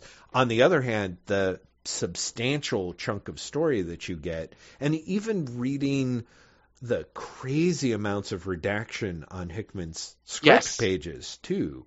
Oh, was- really? Yeah. Oh, that that that's interesting. Because I mean, what what I like is so they sent me a PDF of the of the comic, like of the of the, the content of the comic, Right. and it's still fifty pages long. yeah, it's right. like forty or fifty. Like pages. just the yeah. comic. Yeah. yeah. Um, and it's also that rare thing where the the you know the traditional joke Hickman graph pages actually do feel additive. Oh, completely. Very, very much so. Yeah, yeah, yeah. And w- again, what's Like? I feel like they really dramatically. Yeah. Sorry. No, I was going to say, uh, if you read his script pages, uh, he doesn't. He just mentions like, oh, and then there's this text page, you know, which seems to, you know, seems to be there for redacted, but is actually there because of redacted. So it's kind of like, huh. Um, the the idea that there might even be misdirects happening on those text pages, apart from the kind of interesting pointers. Yeah, it's uh, it it it's you know it's a shame. I, the thing that actually really bummed me out was reading it and being of the wow, like the when comics have that there are mysteries to be deciphered, but you feel like everything has a meaning, like that's sort of the you know primal comic book hook. You know what I mean? Like it it does make you want to sit there and do the puzzles and you know god bless him hickman created an alphabet where you're like i was like oh okay fine a, a pictographic alphabet but then of course he starts putting them over doorways to things and uh, on the back and it was like oh god am i actually going to try and figure this out by which i mean for me because i'm very lazy google and find someone who actually figured this out you know but uh, But what I what I love about that is that feels so forward thinking world building, right? Yeah. But at the same time, that's literally Interlac from Legion of Superheroes in like 1980s. yes that is true You know, and I love that. I Mhm. genuinely do love it because when I saw it at first, I was like, "Oh my god! Like, what other comic has done this?" And Yeah. then I've been like, "Oh yeah, that comic you fucking loved when you were Right. like 13." Well, I I am I am sort of fascinated, I, and who knows, maybe we'll find out or not.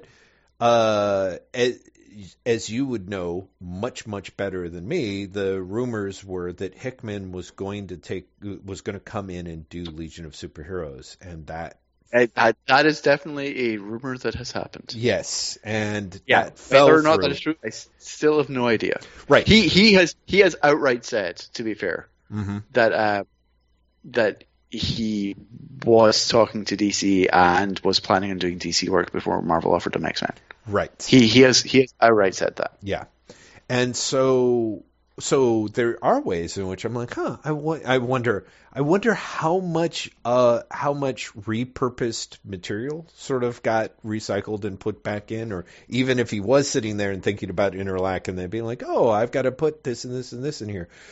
I also appreciated the efficiency of you have that first issue and there are a slew of characters that are introduced pretty efficiently, I think. You know, the ambassadors that are not necessarily what they seem, and uh, the people on the space station, and you know, on top of everything else that's happening with the X Men and the mutants and things. So it's really that that idea that you're stepping into a larger world feels like um, something that is being made explicit in that book multiple times over, and it's and it it was really fun. It was it was it was genuinely impressive, and also felt like I don't know. I kind of had this weird feeling like I hope I hope it doesn't let me down because you and I both have had this thing where we've walked out pretty cold with what Hickman has done in the past. Um, ultimately, you know, like I swear I read all of Avengers and New Avengers, everything right up to Secret Wars, and I was like, eh, you know, and so so we'll see, you know, if that part of me, and this is the part that's truly weird, is I almost feel as if sort of the way that that Morrison's run did, and of course, it's impossible to imagine House of X without Morrison's run. Yeah, it's it's very very much you know Morrison, uh, but for me, it feels like Morrison t- gone forward. Oh yeah, no, no, like no, no, it, exactly. Yeah, yeah, yeah. Like taking the cues from Morrison's work and kind of like, okay, and then where do we go from there? Which is kind of what Next, Morrison was yeah. sort of trying to do, um, at least before you get to kind of a pass Aggie kind of finale. Um, but uh, yeah, I, I, I, I, it, it was a hell of a strong book. I'm very much looking forward to Powers of Ten, and it's sort of this strange, like, huh, I'm into this. I, I, yeah, I was going to say, you also have the moment of like, shit, am I reading the X Men again? Right, right, exactly. Although I don't know, at least for me, I because I get the sense is Hickman essentially a showrunner for the other X Men titles. I assume. So they've announced six of the other X Men titles. Right. He is writing one and a half of them. He is writing X Men, which is the lead title, which the cast of which is anyone he fucking wants. right. and that is the, that is like you know the flagship. He's also writing the first arc of New Mutants, hmm but only the first arc. Mm. Uh, and apparently, it's because the first arc sets up things for the next waves of of the books. Right. So mm, it's also New Mutants space, which suggests perhaps that we are going to get a, a Starjammers book or something similar at some point. Yeah, we will. We will certainly see. Uh, but yeah, that's a. It was. It was. It was a heck of a good read. Uh, surprisingly so, and it fascinating to me because, again, I feel like there's been a lot of excitement to it, but there's also been a certain amount of, oh, but you know, how do I put it? Like this isn't going to last. You know, like, and I don't know. I hope that that is not true, but I definitely feel like between this and with Immortal Hulk, there's a for me a very strong feeling of uh, Marvel's Marvel's got Marvel's got some good material. I can't I can't fully count them out, um, which in a way is sort of a shame because because they just seem like such dicks uh, in many ways. On the other hand, you know, uh, we, weirdly enough, on the flip side of things, I found myself uh, since you and I last talked uh, in a non-drunk way. Um, I have read a a slew. I read 14 volumes of this romance manga and really enjoyed the hell out of it. Um, and- Well, well, uh, tell me a name, Jeff. it's called uh, "You're My Pet," which um, was actually published by Tokyopop under the title "Tramps Like Us." Uh, and am I? Of course, I'm not even remotely prepared. Like three weeks ago, I'm like, "Oh yeah, I've got this amazing list of of you know everything that I've read," but I of course didn't write down. Uh, "You're My Pet" by uh, Ya Ya. oh, God damn it, Yayoi Ogawa. Uh, and um, so it's a romance manga about the sort of uh, woman in the process of having it all, um, who bumps into literally a, an attractive homeless. We say man, but he's, you know, the age is indeterminate. She's 27, 28, which is considered an old maid uh, in Japanese culture, at least at the time of when the book was published, and probably still is. Uh, it originally ran between 2000 and 2005. He and he's about they fudge it between 16 and 18. He's homeless, and um, she ends up taking him home, and uh, he basically offers to become her pet. So they end up living together. It's sort of a, you know, two's company sort of situation. She proceeds to have this um, be, because of she literally treats him not in an S and M kind of way, but as in a dog. I was going to say, are you sure? Yeah. Because the setup. yeah, no, it sounds like that, but it's very much, you know, she comes home, he's excited to see her, you know, runs around sort of yipping, she cooks him food, and then she sort of, you know, sits there reading while he like puts his head in her lap and she pets his hair. You know, he she ends up calling him uh, Momo, which is the name of her dog from childhood, which is was the only uh, uh, the pet her pet, but also the only thing that she could really confide in. Beneath the exterior of sort of the tough can-do woman, she's actually very shy and very complicated. And for 14 volumes, she, you know, very early on, she ends up getting the perfect boyfriend. So, but you know, the is it uh, you know when is she going to realize that she actually should be with um, Momo and or not? And it's amazing how much like even like three or four volumes in, the cartoonist will occasionally have him say something like, you know what makes you think I'm a human? Maybe I'm a dog given human form. And you're like, no, they wouldn't go there, would they? Uh, and then two pages later, you're, you're like, like May- maybe they would. maybe they would, because it really does have a lot of. Anyway, it was it was great. It was avail- It's available through Comixology Unlimited uh, as part of their arrangement with uh, Kodansha, and I just read the shit out of it, and it's very much uh, sort of something that you said about boys. Um, kind of sparked this in me. I was like, yeah, part of why I read it was at a certain point I enjoy the characterization so much. I mean, I think that Ogawa is she's also a fabulous cartoonist. I just love looking at the way that she draws. It's very much it's almost stereotypically um, ro- romance manga, not as much as the other um, romance series that I read the first volume of, uh, Mars, which is um, much closer to may may not be Jose josei uh, manga, which is to say manga for older women. Um, it uh, Mars feels much more almost stereotypically a shojo manga in that it's a shy uh, bullied uh, girl who has artistic talent uh, ends up drawing the attention of the coolest guy in school, and they begin hanging out together.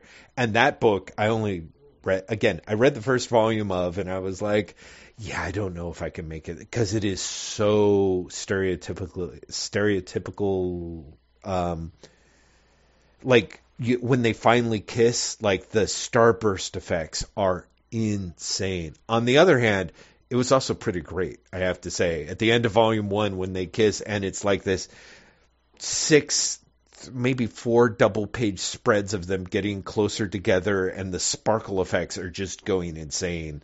And then by the time they kiss, you're like, wow, I have to say, you kind of feel it on the page. Of course, it's I don't know with Mars whether or not that so completely becomes the cliche.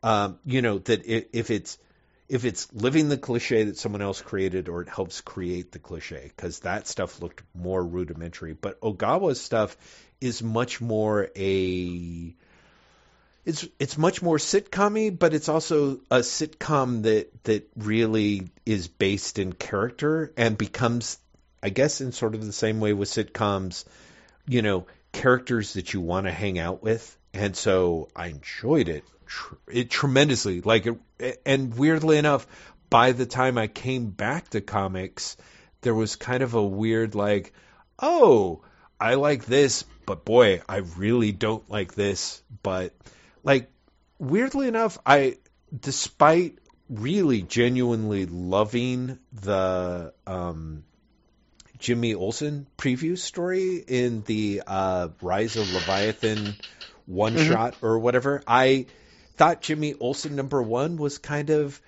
just okay, like stuff that I liked, but I was also like, I'm waiting to kind of love this, and I sort and of and it didn't come. Yeah, and it didn't, which is weird. Whereas Um, shockingly enough, Batman Universe number one, which is the first collection of the Bendis Nick Derington stuff, I'm assuming that ran in the the Walmart hundred page giants.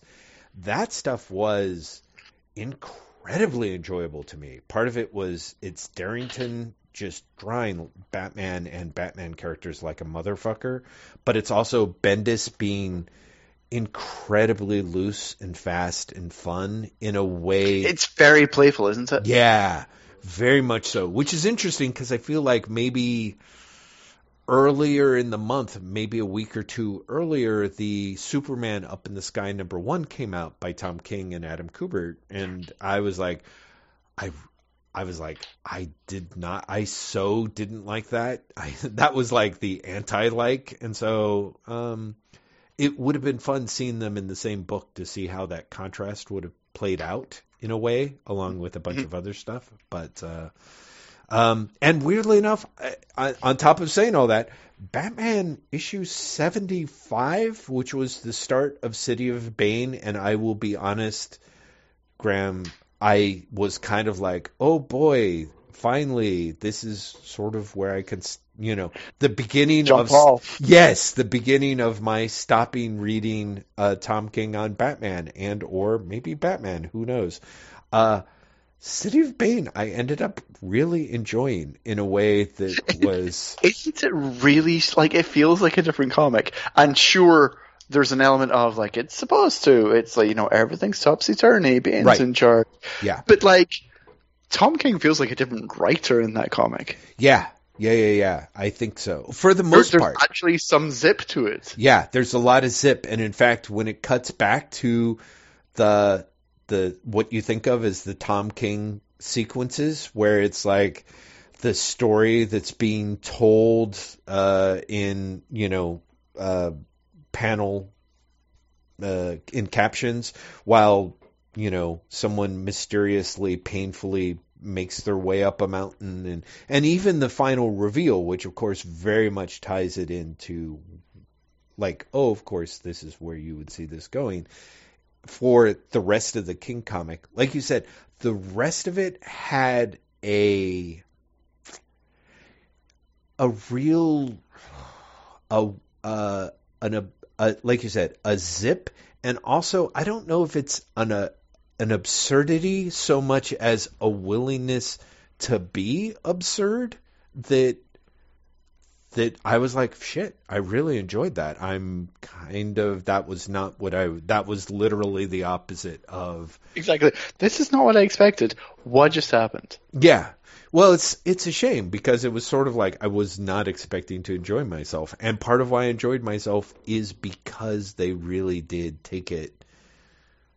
Um, they were willing to let it go to a stupid place, and you know, and you know me, I and throughout Tony Daniel has you know popped in and out of Tom King's run, and King seems to use him as a a certain amount of fanboy spice, I guess. Um, not to make that sound like a Spice Girl character, but just in a way that's like, oh, this is this is what the fans will like.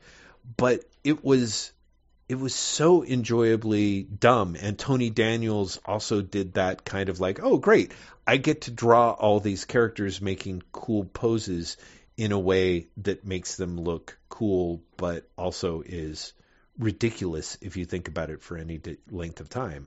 Um, that worked out really well. I'm shocked by how much I liked Batman 75. So, uh, other things that I feel like I should mention that I read um, that I thought were really one thing or another. Uh, I should mention that um, I really liked uh, oh, shit.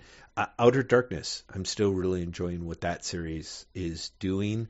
I read the Bad Weekend graphic novel, which I sort of bought on a lark, which was Oh, that's the the um, criminal. Uh, Yeah. Baker and Phillips. which is really dumb of me because I really part of me is like, okay, I really have to chalk that up for because I I have the individual issues, I was gonna say, but like, you. Although to be fair, they have it is expanded. Well, and that's why I was like, oh, I really like this so much that I will pick it up for the expanded material. And then I was like, there really wasn't much. Like the stuff that got cut, I can see why it got cut, and it didn't.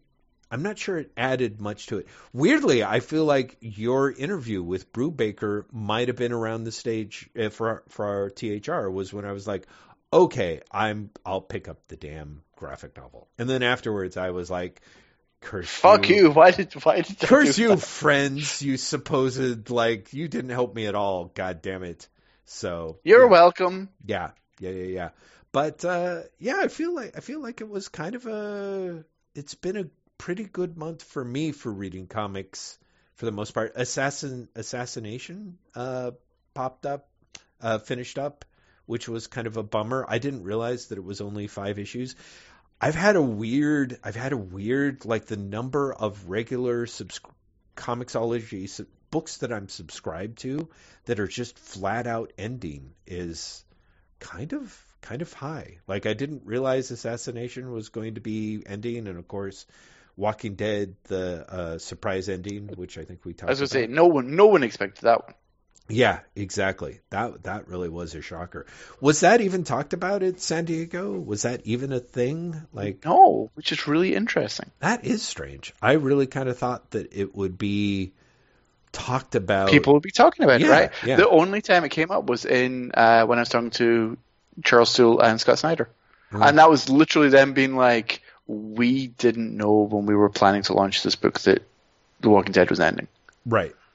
Wow. It's funny, 'cause, like Scott, Scott Snyder was honestly like, "He's a friend of mine, and he didn't even tell me he was ending it." The fucking bastard. That's really funny. Yeah. Uh, um, yeah, but but it was there was no um like it, it wasn't a buzzy thing at all, which is kind of weird, right? mhm, mhm. Because it feels like one of the biggest pieces of comics news in, in Well, again, I I think so, and yet it really just seems to kind of lay there in in a way that's kind of yeah, I'm just I'm I'm really surprised like it's that classic like no one's talking about it because of something that's going unsaid or else maybe it's just a thing that people don't care about, but I, I'm let's put it this way. I feel like more people are talking about Todd McFarlane and Spawn, which I sort of feel is a book that long, people long ago stopped caring about. You know, like I'm still. it's it's Image Comics best selling series right now, Jeff. no, I know, but I also am aware that that means Nothing. Yeah, I mean that. It, it, the great thing about Todd McFarlane is it means doubly nothing. Um, McFarlane is a dude who's like I'm. I'm assuming that this is still the case. Where isn't it like he or his brother-in-law own a comic book shop, and there's been like you know, sort of at least back in the day, sort of rumblings that McFarlane uses it to artificially inflate orders at certain crucial times to make the book look like it's performing better than it is. I don't know. I, it's that's one of those weird like half That's kind of rumors. wonderful, and I hope that's true. Yeah, right. You're like, I hope that's true because if not, you've committed some serious slander and libel, and I have to No. no longer associate with you. Uh, Tom McFarlane, interestingly enough, was the guest of honor at the the um, Batman getting inducted into the Hall- Comic Con Hall of Fame thing on the Wednesday of Comic Con. Really? Why? because the the shit I'm gonna say a hundredth Batman black and white statue, maybe it's two hundredth, it's some anniversary anyway, Uh-huh. is based on his Batman like a Batman cover of his from the eighties.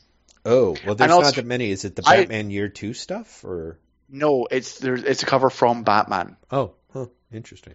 Um, but also there, I, I, I'm, I know I'm misremembering this. There's something along the lines of like McFarlane Toys and DC are doing a line together. Oh, interesting. It's like it's like the other thing. Huh. Oh, that makes sense. Um, Uh, but yeah, but talk, like sense. literally, it was it was literally because when I got there, it was before I got there for the press preview before the thing started, Mhm. and it was literally Jim Lee and Todd McFarlane on stage talking to each other, going through like the slideshow. It's really funny. It was it was re- it was actually really weird. It was like fuck, that's Jim Lee and Todd McFarlane. Weirder still was Jim Lee like recognizing me and being like, "Hey, how are you doing?" I was like, "Fucking Jim Lee." Yeah, yeah, yeah, yeah. That's that's funny and odd, but uh, but not It's surprising. right. It's just weird. Yeah. It's just weird. It's just weird. Um, no, but it, yeah, Tom McFarlane was there, and I was like, I guess Tom McFarlane's a thing now. right.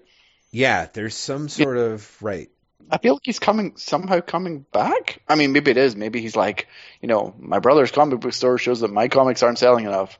I'm going to do like a, you know, a Batman thing to get my name back out there. Well, he's you know, there's all that. He seemed really, really close to to to having it look like the Spawn movie come together finally, and now it sort of sounds like it's all but falling apart. So I don't know if he's trying to do some kind of pivot, but I I don't know. But yeah, I know what you mean. There is a certain amount of Mc, uh, McFarlane seems to be working hard to bring attention to himself and the idea that he's still viable and still there in a way which I Which is, it's really weird, right? yeah it's I find it deeply deeply odd but uh you know seems seems to work for him uh yeah Graeme I don't know if I have anything Jeff! else isn't it weird like I feel like we you know after hearing about Comic-Con I'm like I, I actually had a moment where I was like, I'm just going to ask Graeme about what he's watching on TV or what movies he's seen recently. And, uh, you know, with boys, you kind of covered it. And, um, you Exactly, know, I answered it. Um, I have been reading a lot of. Well, I read the Hisenga, obviously, right. which is like I I think it comes out in September, and I can't recommend it enough. hmm Genuinely can't recommend it enough. It, it's it's it's an astonishing work. Mhm. Um, I've been reading the when I said I spent a lot of money. I also got a lot of stuff from 2000 AD. Mm. Uh, I, I for some reason was like I want print editions of a lot of shit. Um, and I've realized that I like Rob Williams stuff on Judge Dredd is genuinely great. hmm hmm Like, like just you know, we've talked. He's got a lot of what we like about Wagner. Mhm. Not so much the humor stuff, but like the long term planning and the ability to like really thread stuff.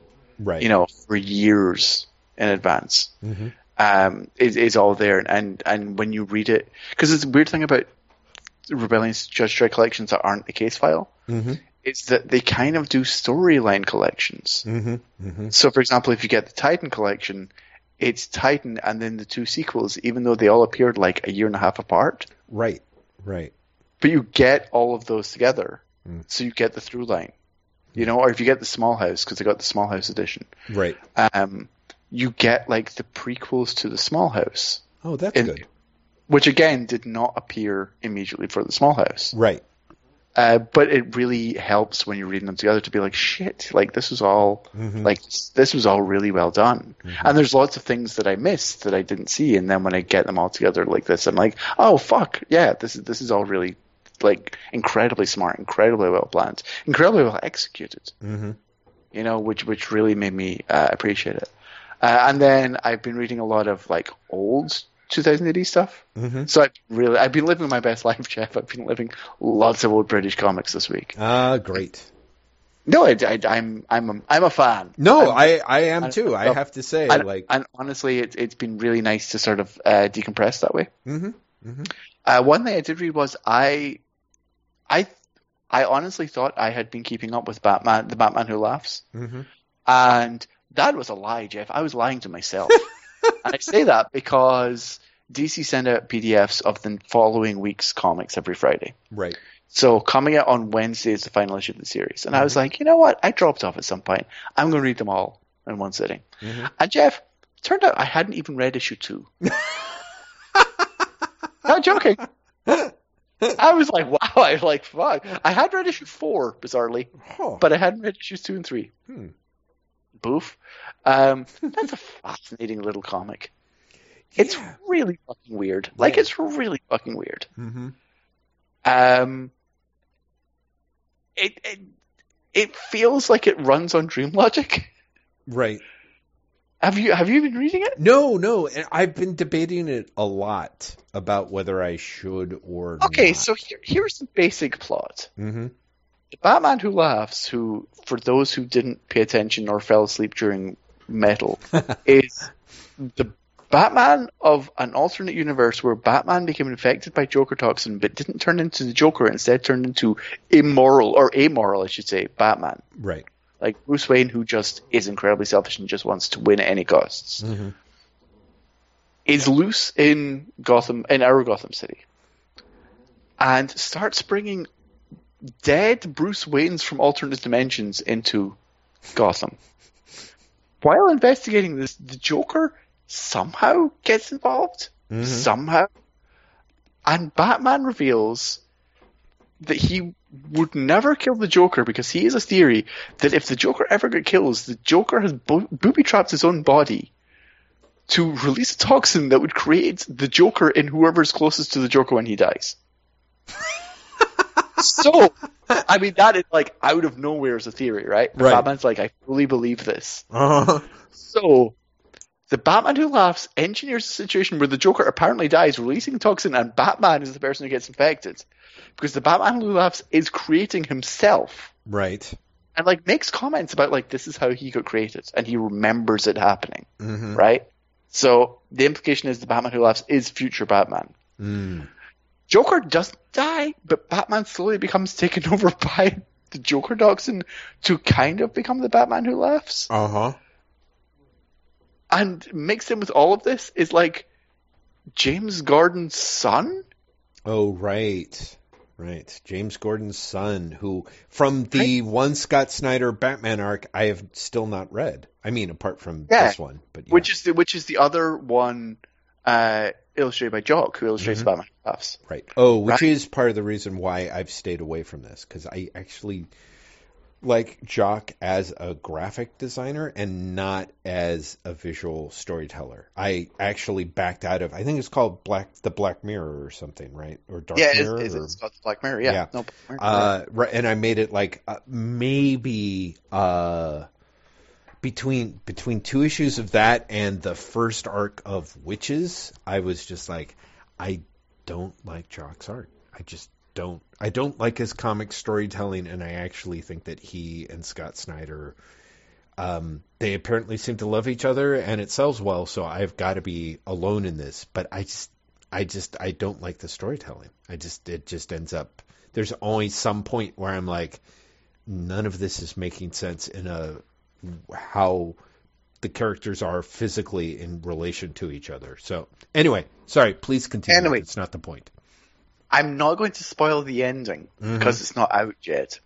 But suffice to say that it is very much an ending where logic, no. Right, right. And it's between that and like the whole theory about Batman's becoming the Joker, but he's not becoming the Joker, he's becoming the Batman who laughs, but it's not the Joker, but might be Batman who laughs. And then, like, literally at two different points in the series, there's a cliffhanger that is, oh shit, he's become the Batman who laughs.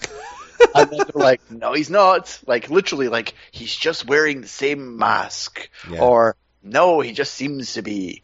Um, like, it doesn't, it doesn't make sense. Like, it legitimately doesn't make sense. Yeah. But it's weirdly charming despite that. I I'm glad to It's hear a really, really weird thing. Like, it's a really weird comic. Mm. Um, and you may or may not remember, it's been extended an issue and is going to lead into Batman Superman, the new series. Right. Uh, and you can see the join. Mm, mm-hmm. There's literally like, well, you can't really see the join about it, it growing an issue. I think it would have grown an issue otherwise. Uh huh. Uh, there's an epilogue in the final in the in the final issue that honestly feels like it comes out of nowhere and is there to set up um, the Batman Superman series.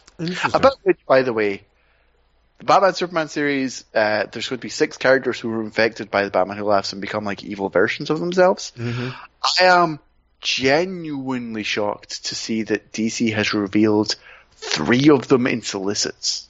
Really? Well, they revealed one in the preview pages, unless they. Shazam the preview Yeah. pages, right? Mm-hmm. the solicits for October, and then because DC is advanced soliciting specific issues in November, Mm-hmm. they revealed the November solicits as well. The November solicits revealed two more. Wow, really? Yeah. Hmm. And they're characters who have their own books, by the way. In Yeah. fact, Shazam does, obviously. But makes you think, well, wait. this can't be permanent then. Right. Like this has to be temporary yeah. Yeah.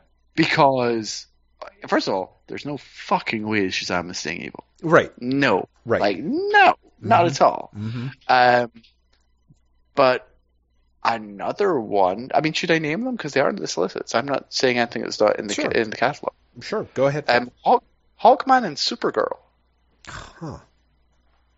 and it's like you- maybe Hawkman could stay evil because like you do a whole. Well, you know, there's multiple Hawkmen, blah blah blah deal, Right. but Supergirl's not going to stay evil, Right. Right. right? Yeah. So it's with this thing, I'm like, so I guess they're curing them, but it's so strange that issue one of this comic is now yet. Right. Right. Yeah. Yeah.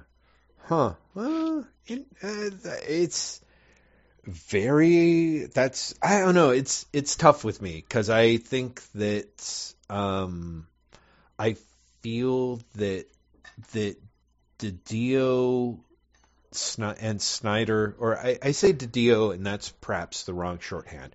I feel as if DC needs is aware that they need some sort of map for where their universe and their events are going and coming from, and Snyder is really happy to provide that quite clearly, as we've seen from, you know, just I mean the the you know the the year of the villain stuff at the end of City of Bane actually I thought worked somewhat well, and I feel like I saw it in some other Oh, DC it's in all title. it's in all the DC books right now. Oh, right, at the end of Action Comics. Yeah, at- yeah. At the end, at the end of all of them, yeah. hmm And so those are the only two that I'm familiar with, and it was kind of like, oh, yeah. I mean, it's sort of, you know, as I think we talked about when we talked about the year of the villain stuff, it feels kind of like Evil Unleashed 2.0, or what? What was it? Evil Unleashed? Evil Unlimited? What's Uh, the for Forever Evil? Forever Evil? No, no, no, no, no. The the original Waid one with Neron back in like Oh, Un- Underworld Unleashed. there we go. Thank you. Thank you. Um, just because of the nature of the thing, but but I was kind of like, huh, well, you know, I it it gives it some. There's a feeling that it that everything's taking place in the same universe, which is odd because there's points in some of the books, such as Batman 75, where you're like, how could this even be taking place in the same universe? But you know, Yeah. it's it's for better or for worse. I feel like Snyder is very um, game to take his stuff and reweave it back into the DCU in a way that that DC is also game to have him do it. So.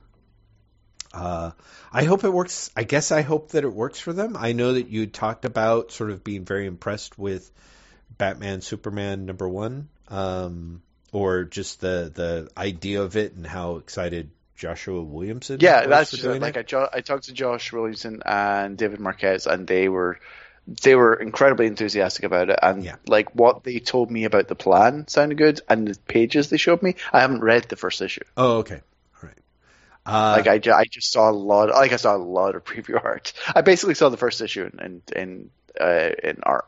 Right. Uh, yeah, it it's it's a thing. It's you know, I sort of feel like again, I've got a weird push me pull me stuff going on with Bendis's work. I'm reading a lot of Bendis and Bendis related books at DC, which seems to be his own little corner, and I alternate between enjoying it and being incredibly exasperated by it, you know, because Well, I, I guess as long as the enjoyment lasts. Well, I mean that's the thing. It's sort of I I like his, I like his characters on the page, you know? I like Action Comics 1013 a lot of the stuff that's happening there. I'm like, "Oh, this is a fun read." But there's also uh I just feel there's ways that I also feel that he's weirdly genuinely bad at telling a story. Like the look uh, Leviathan issue 2, which is, you know, Batman hanging out on a rooftop talking to Jason Todd and them doing the flashbacks on stuff. Like that was that was really tortured. Like I was like that's it, it's half the time I'm like this I and it's weird. Maybe it's also this weird thing going on with me with Tom King, where half the time I'm like, this is really bad. This is not good. This is genuinely bad. And then they'll do something where I'm like, oh, I really like this page, or oh, I really like this character, and it's it's so frustrating to me because I wish I I wish that it could sort of somehow settle out, you know. Um, Mhm. Uh, I should mention very quickly before we go, I read both The Wrong Earth 1 and 2 um, and Second Coming number 1. And Second Coming number 1, which has been out for a while and I purchased when it came out and then didn't read because I hadn't been digging Russell's Wonder Comics, Wonder Twins stuff Mhm. for Wonder Comics. Yeah. Um, I really loved Second Coming number one. I thought it Yeah, was it's good. Quite good. Um, it's ironic because I I was literally like I read it. I'm like, God, okay, I'm going to subscribe to the series, which somehow was not an option on Comixology. So I don't know. I don't know what, I'm doing wrong there. But uh, but I also have to say I thought the Wrong Earth uh, one and two were pretty enjoyable um, too for me in a way that reminded me of uh, reminded me of Mark Waid's Irredeemable um, in I can see that. in ways both in in in mostly positive comparisons. Like in some ways, I'm sort of like, oh, I think I almost like this more, but I, I'm also aware that there's a lot of the script flipping is part of what makes it enjoyable, but it also has a lot of other curve stuff to it that I enjoyed. Huh. You know, I have to Mhm. say, I read the Ir- Irredeemable Omnibuy.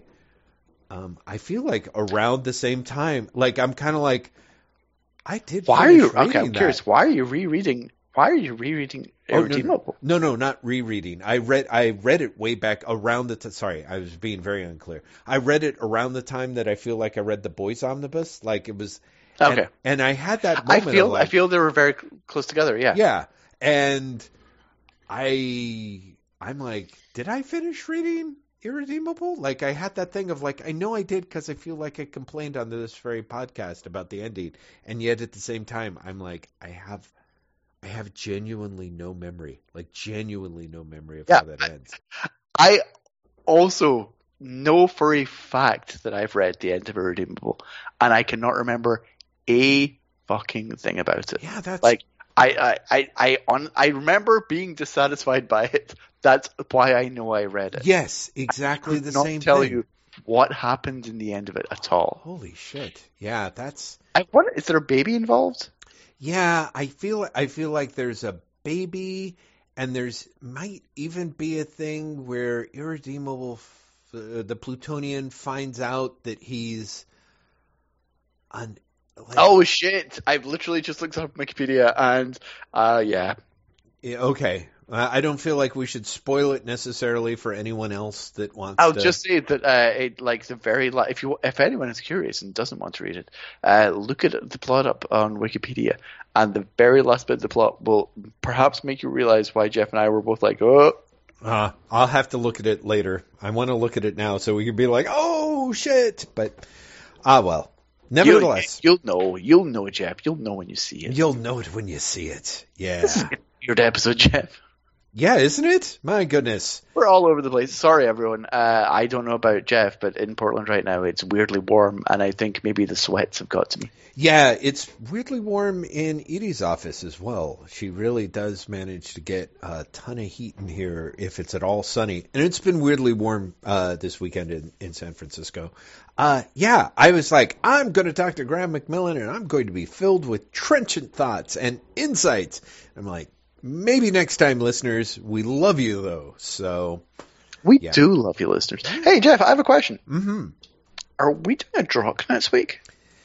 Oh God, uh, no, we're not. Uh, honestly, because I am in Hell Week from now through the thirty first. So Oh, wow. Okay. yeah, so it's going to be a free form, the free form. Wait, what? Um, uh, again, and hopefully I'll have something. In theory, unless things go weirdly wrong with work, I will be seeing uh, Once Upon a Time in Hollywood tomorrow, hopefully I'll get a chance to complain about that and or contrast it with Under the Silver Lake, which, believe it or not, see, I would think seems to have um, some weird through lines with, considering they're both narratives about Los Angeles and movies. And I really, really hope, in a way, for Tarantino's sake, uh, some sort of criticism or deconstruction of the fantasies about Fantasyland, which is very, very rich. Uh, I I think you're going to be. Um, I I've not seen Once Upon a Time in Hollywood, but I did get the end spoiled for me yesterday. Oh, geez. Uh, which was great. Uh-huh. And let me just say that I'm really curious what you're going to make of it. Interesting. Interesting. Okay. Well, we'll see how that goes. Because, hmm. Uh, yes. So I'll be blabbing about that. Hopefully, we'll be blabbing about some comics. Some crazy fool might blow up his comic book career uh, between now and then. You know, I feel like odds are always good with the comic book industry. Uh, so, So what we're saying is, play it by ear. yeah, Whatnots. Play it by we, ear. We don't even will. know what we're doing. We don't even know what we're doing. So- We're, we're podcasting by the seat of our pants. and that's the best place to be podcasting from, let me tell you. Yes, indeed. Nothing. Uh, I, I, I was just going to I was going to launch it to the end, Jeff. Oh, please do. You, you, when you talked about it being Hellbeak, and I was going to say I've not had Hellbeak, but I've also not been updating uh, the Wait What Instagram. That's instagram.com forward slash Wait What Pod, or the Wait What Tumblr. That's uh, waitwhatpod.tumblr.com. Hmm. Uh, over the last couple of weeks, honestly, because a of San Diego Comic Con, and b because of being really tired after yeah, San Diego Comic Con. I, Yeah. I can't I can't deny it. I've been really tired this week. But- uh, normal service will be resumed. Yes. You didn't get the con crud though this season, did you? I didn't. The worst I got was actually a weird sniffle, but it didn't go beyond that. Interesting. Um, I'm kind of hoping that the oddly warm weather here in Portland might have just burned it out of me. okay. I hope so cuz I have to say it has been I feel like it's been relatively traditional for you to get very sick upon Really sick. San Diego. Yeah. Yeah. Yeah, Mhm. the week after, just get really sick, and that didn't happen. Which, let me tell you, Jeff, was lovely. Yeah. It was really nice not to just crash. So, you know, knock on wood, I'm going to keep that up. Uh, anyway, I just gave you two of the Wait What Insta- uh, Wait What's Mhm. social uh, presences. Uh, this is also when I say that we have a Twitter account at Wait What Podcast. Jeff has a Twitter account solo at Lazy Bastard at L A Z Y B A S T I D, and I'm at Graeme M at G R A E M E M. We are also a Patreon supported podcast. Yes. Jeff, Uh, yes, I'm going to jump in here uh, and uh, mangle my my declarations of love as I usually do. No, uh, Graeme uh, being my cohort and partner cannot crouch in the bushes. Cyrano de Bergerac like and whisper me through this, uh, which you really should. We're incredibly grateful to everyone who listens to this podcast and has listened to us for holy cow, 10 years. Uh, 10 million episodes. that's yes, exactly. By the way we count, which is only half as convoluted as the way that comic book companies that actually make their money doing so uh, do it, which is kind of a sad commentary on the times. Uh, we are also super grateful to the kind supporters at Patreon who have been throwing us a little bit of their hard-earned dosh these last five years, if you can believe it. Uh, and that has helped keep us uh, energized, um, coming up with crazy ways to um, uh, pay it forward, so to speak, to all of our listeners. As you know, the Baxter Building, which we tackled the first 416 issues of the Fantastic Four, and still makes me uh, wake up in a cold, cold sweat of dread. Uh, ironically enough, I was not trying to tie that in with Drokk, our monthly read through of Judge Dredd, the complete case files, um, which in theory also makes me a little more panicky because it is such a substantial amount of reading. And makes me realize what an unbelievable fuck off I was in college because I swear I don't think that I've read nearly as much material um, as I do for the Drokks every month. So the fact that we've got one coming up in a couple of weeks fills me with uh, just startle and a startlement. I was really going to say startlement, like that was a word. Um, so I'm going to blame that on the heat, but I will not blame it on all of our fine listeners, including Empress Audrey, Queen of the Galaxy, for her. Instead, I will thank her for her continuing support of this podcast, as well as this little section of the Milky Way, at least until House of X 6, where she is revealed as the ultimate villain. Um, but until then, we're incredibly grateful. Graeme? We're going to be grateful beyond that, it's just that um, Empress Audrey will be revealed as the first mutant. I, I, was reading this week, Jeff. We are. I know we're heading towards an end, but I just want to say this. Um, apparently, with Marvel doing their 80th anniversary, mm-hmm. they've revised again who the first mutant of the Marvel universe is. Because remember, for a while it was Namor, and Namor even had a series called The First Mutant. Yes. Apparently, there's a character that was out before Namor, which I don't even know how is possible. If Namor appeared in Marvel Comics 1, which is officially the first Marvel Comics, Mm. Apparently, there's a, an earlier character who is now being called the first mutant. Uh, and like it's not it's not like a story retcon, like it's a it's a publishing retcon. Huh. Interesting. Isn't that really weird? I can't. I honestly can't remember who it is. I'm just like, uh, uh. and that is the sort of in-depth commentary you can expect on next week's Wait What, everyone.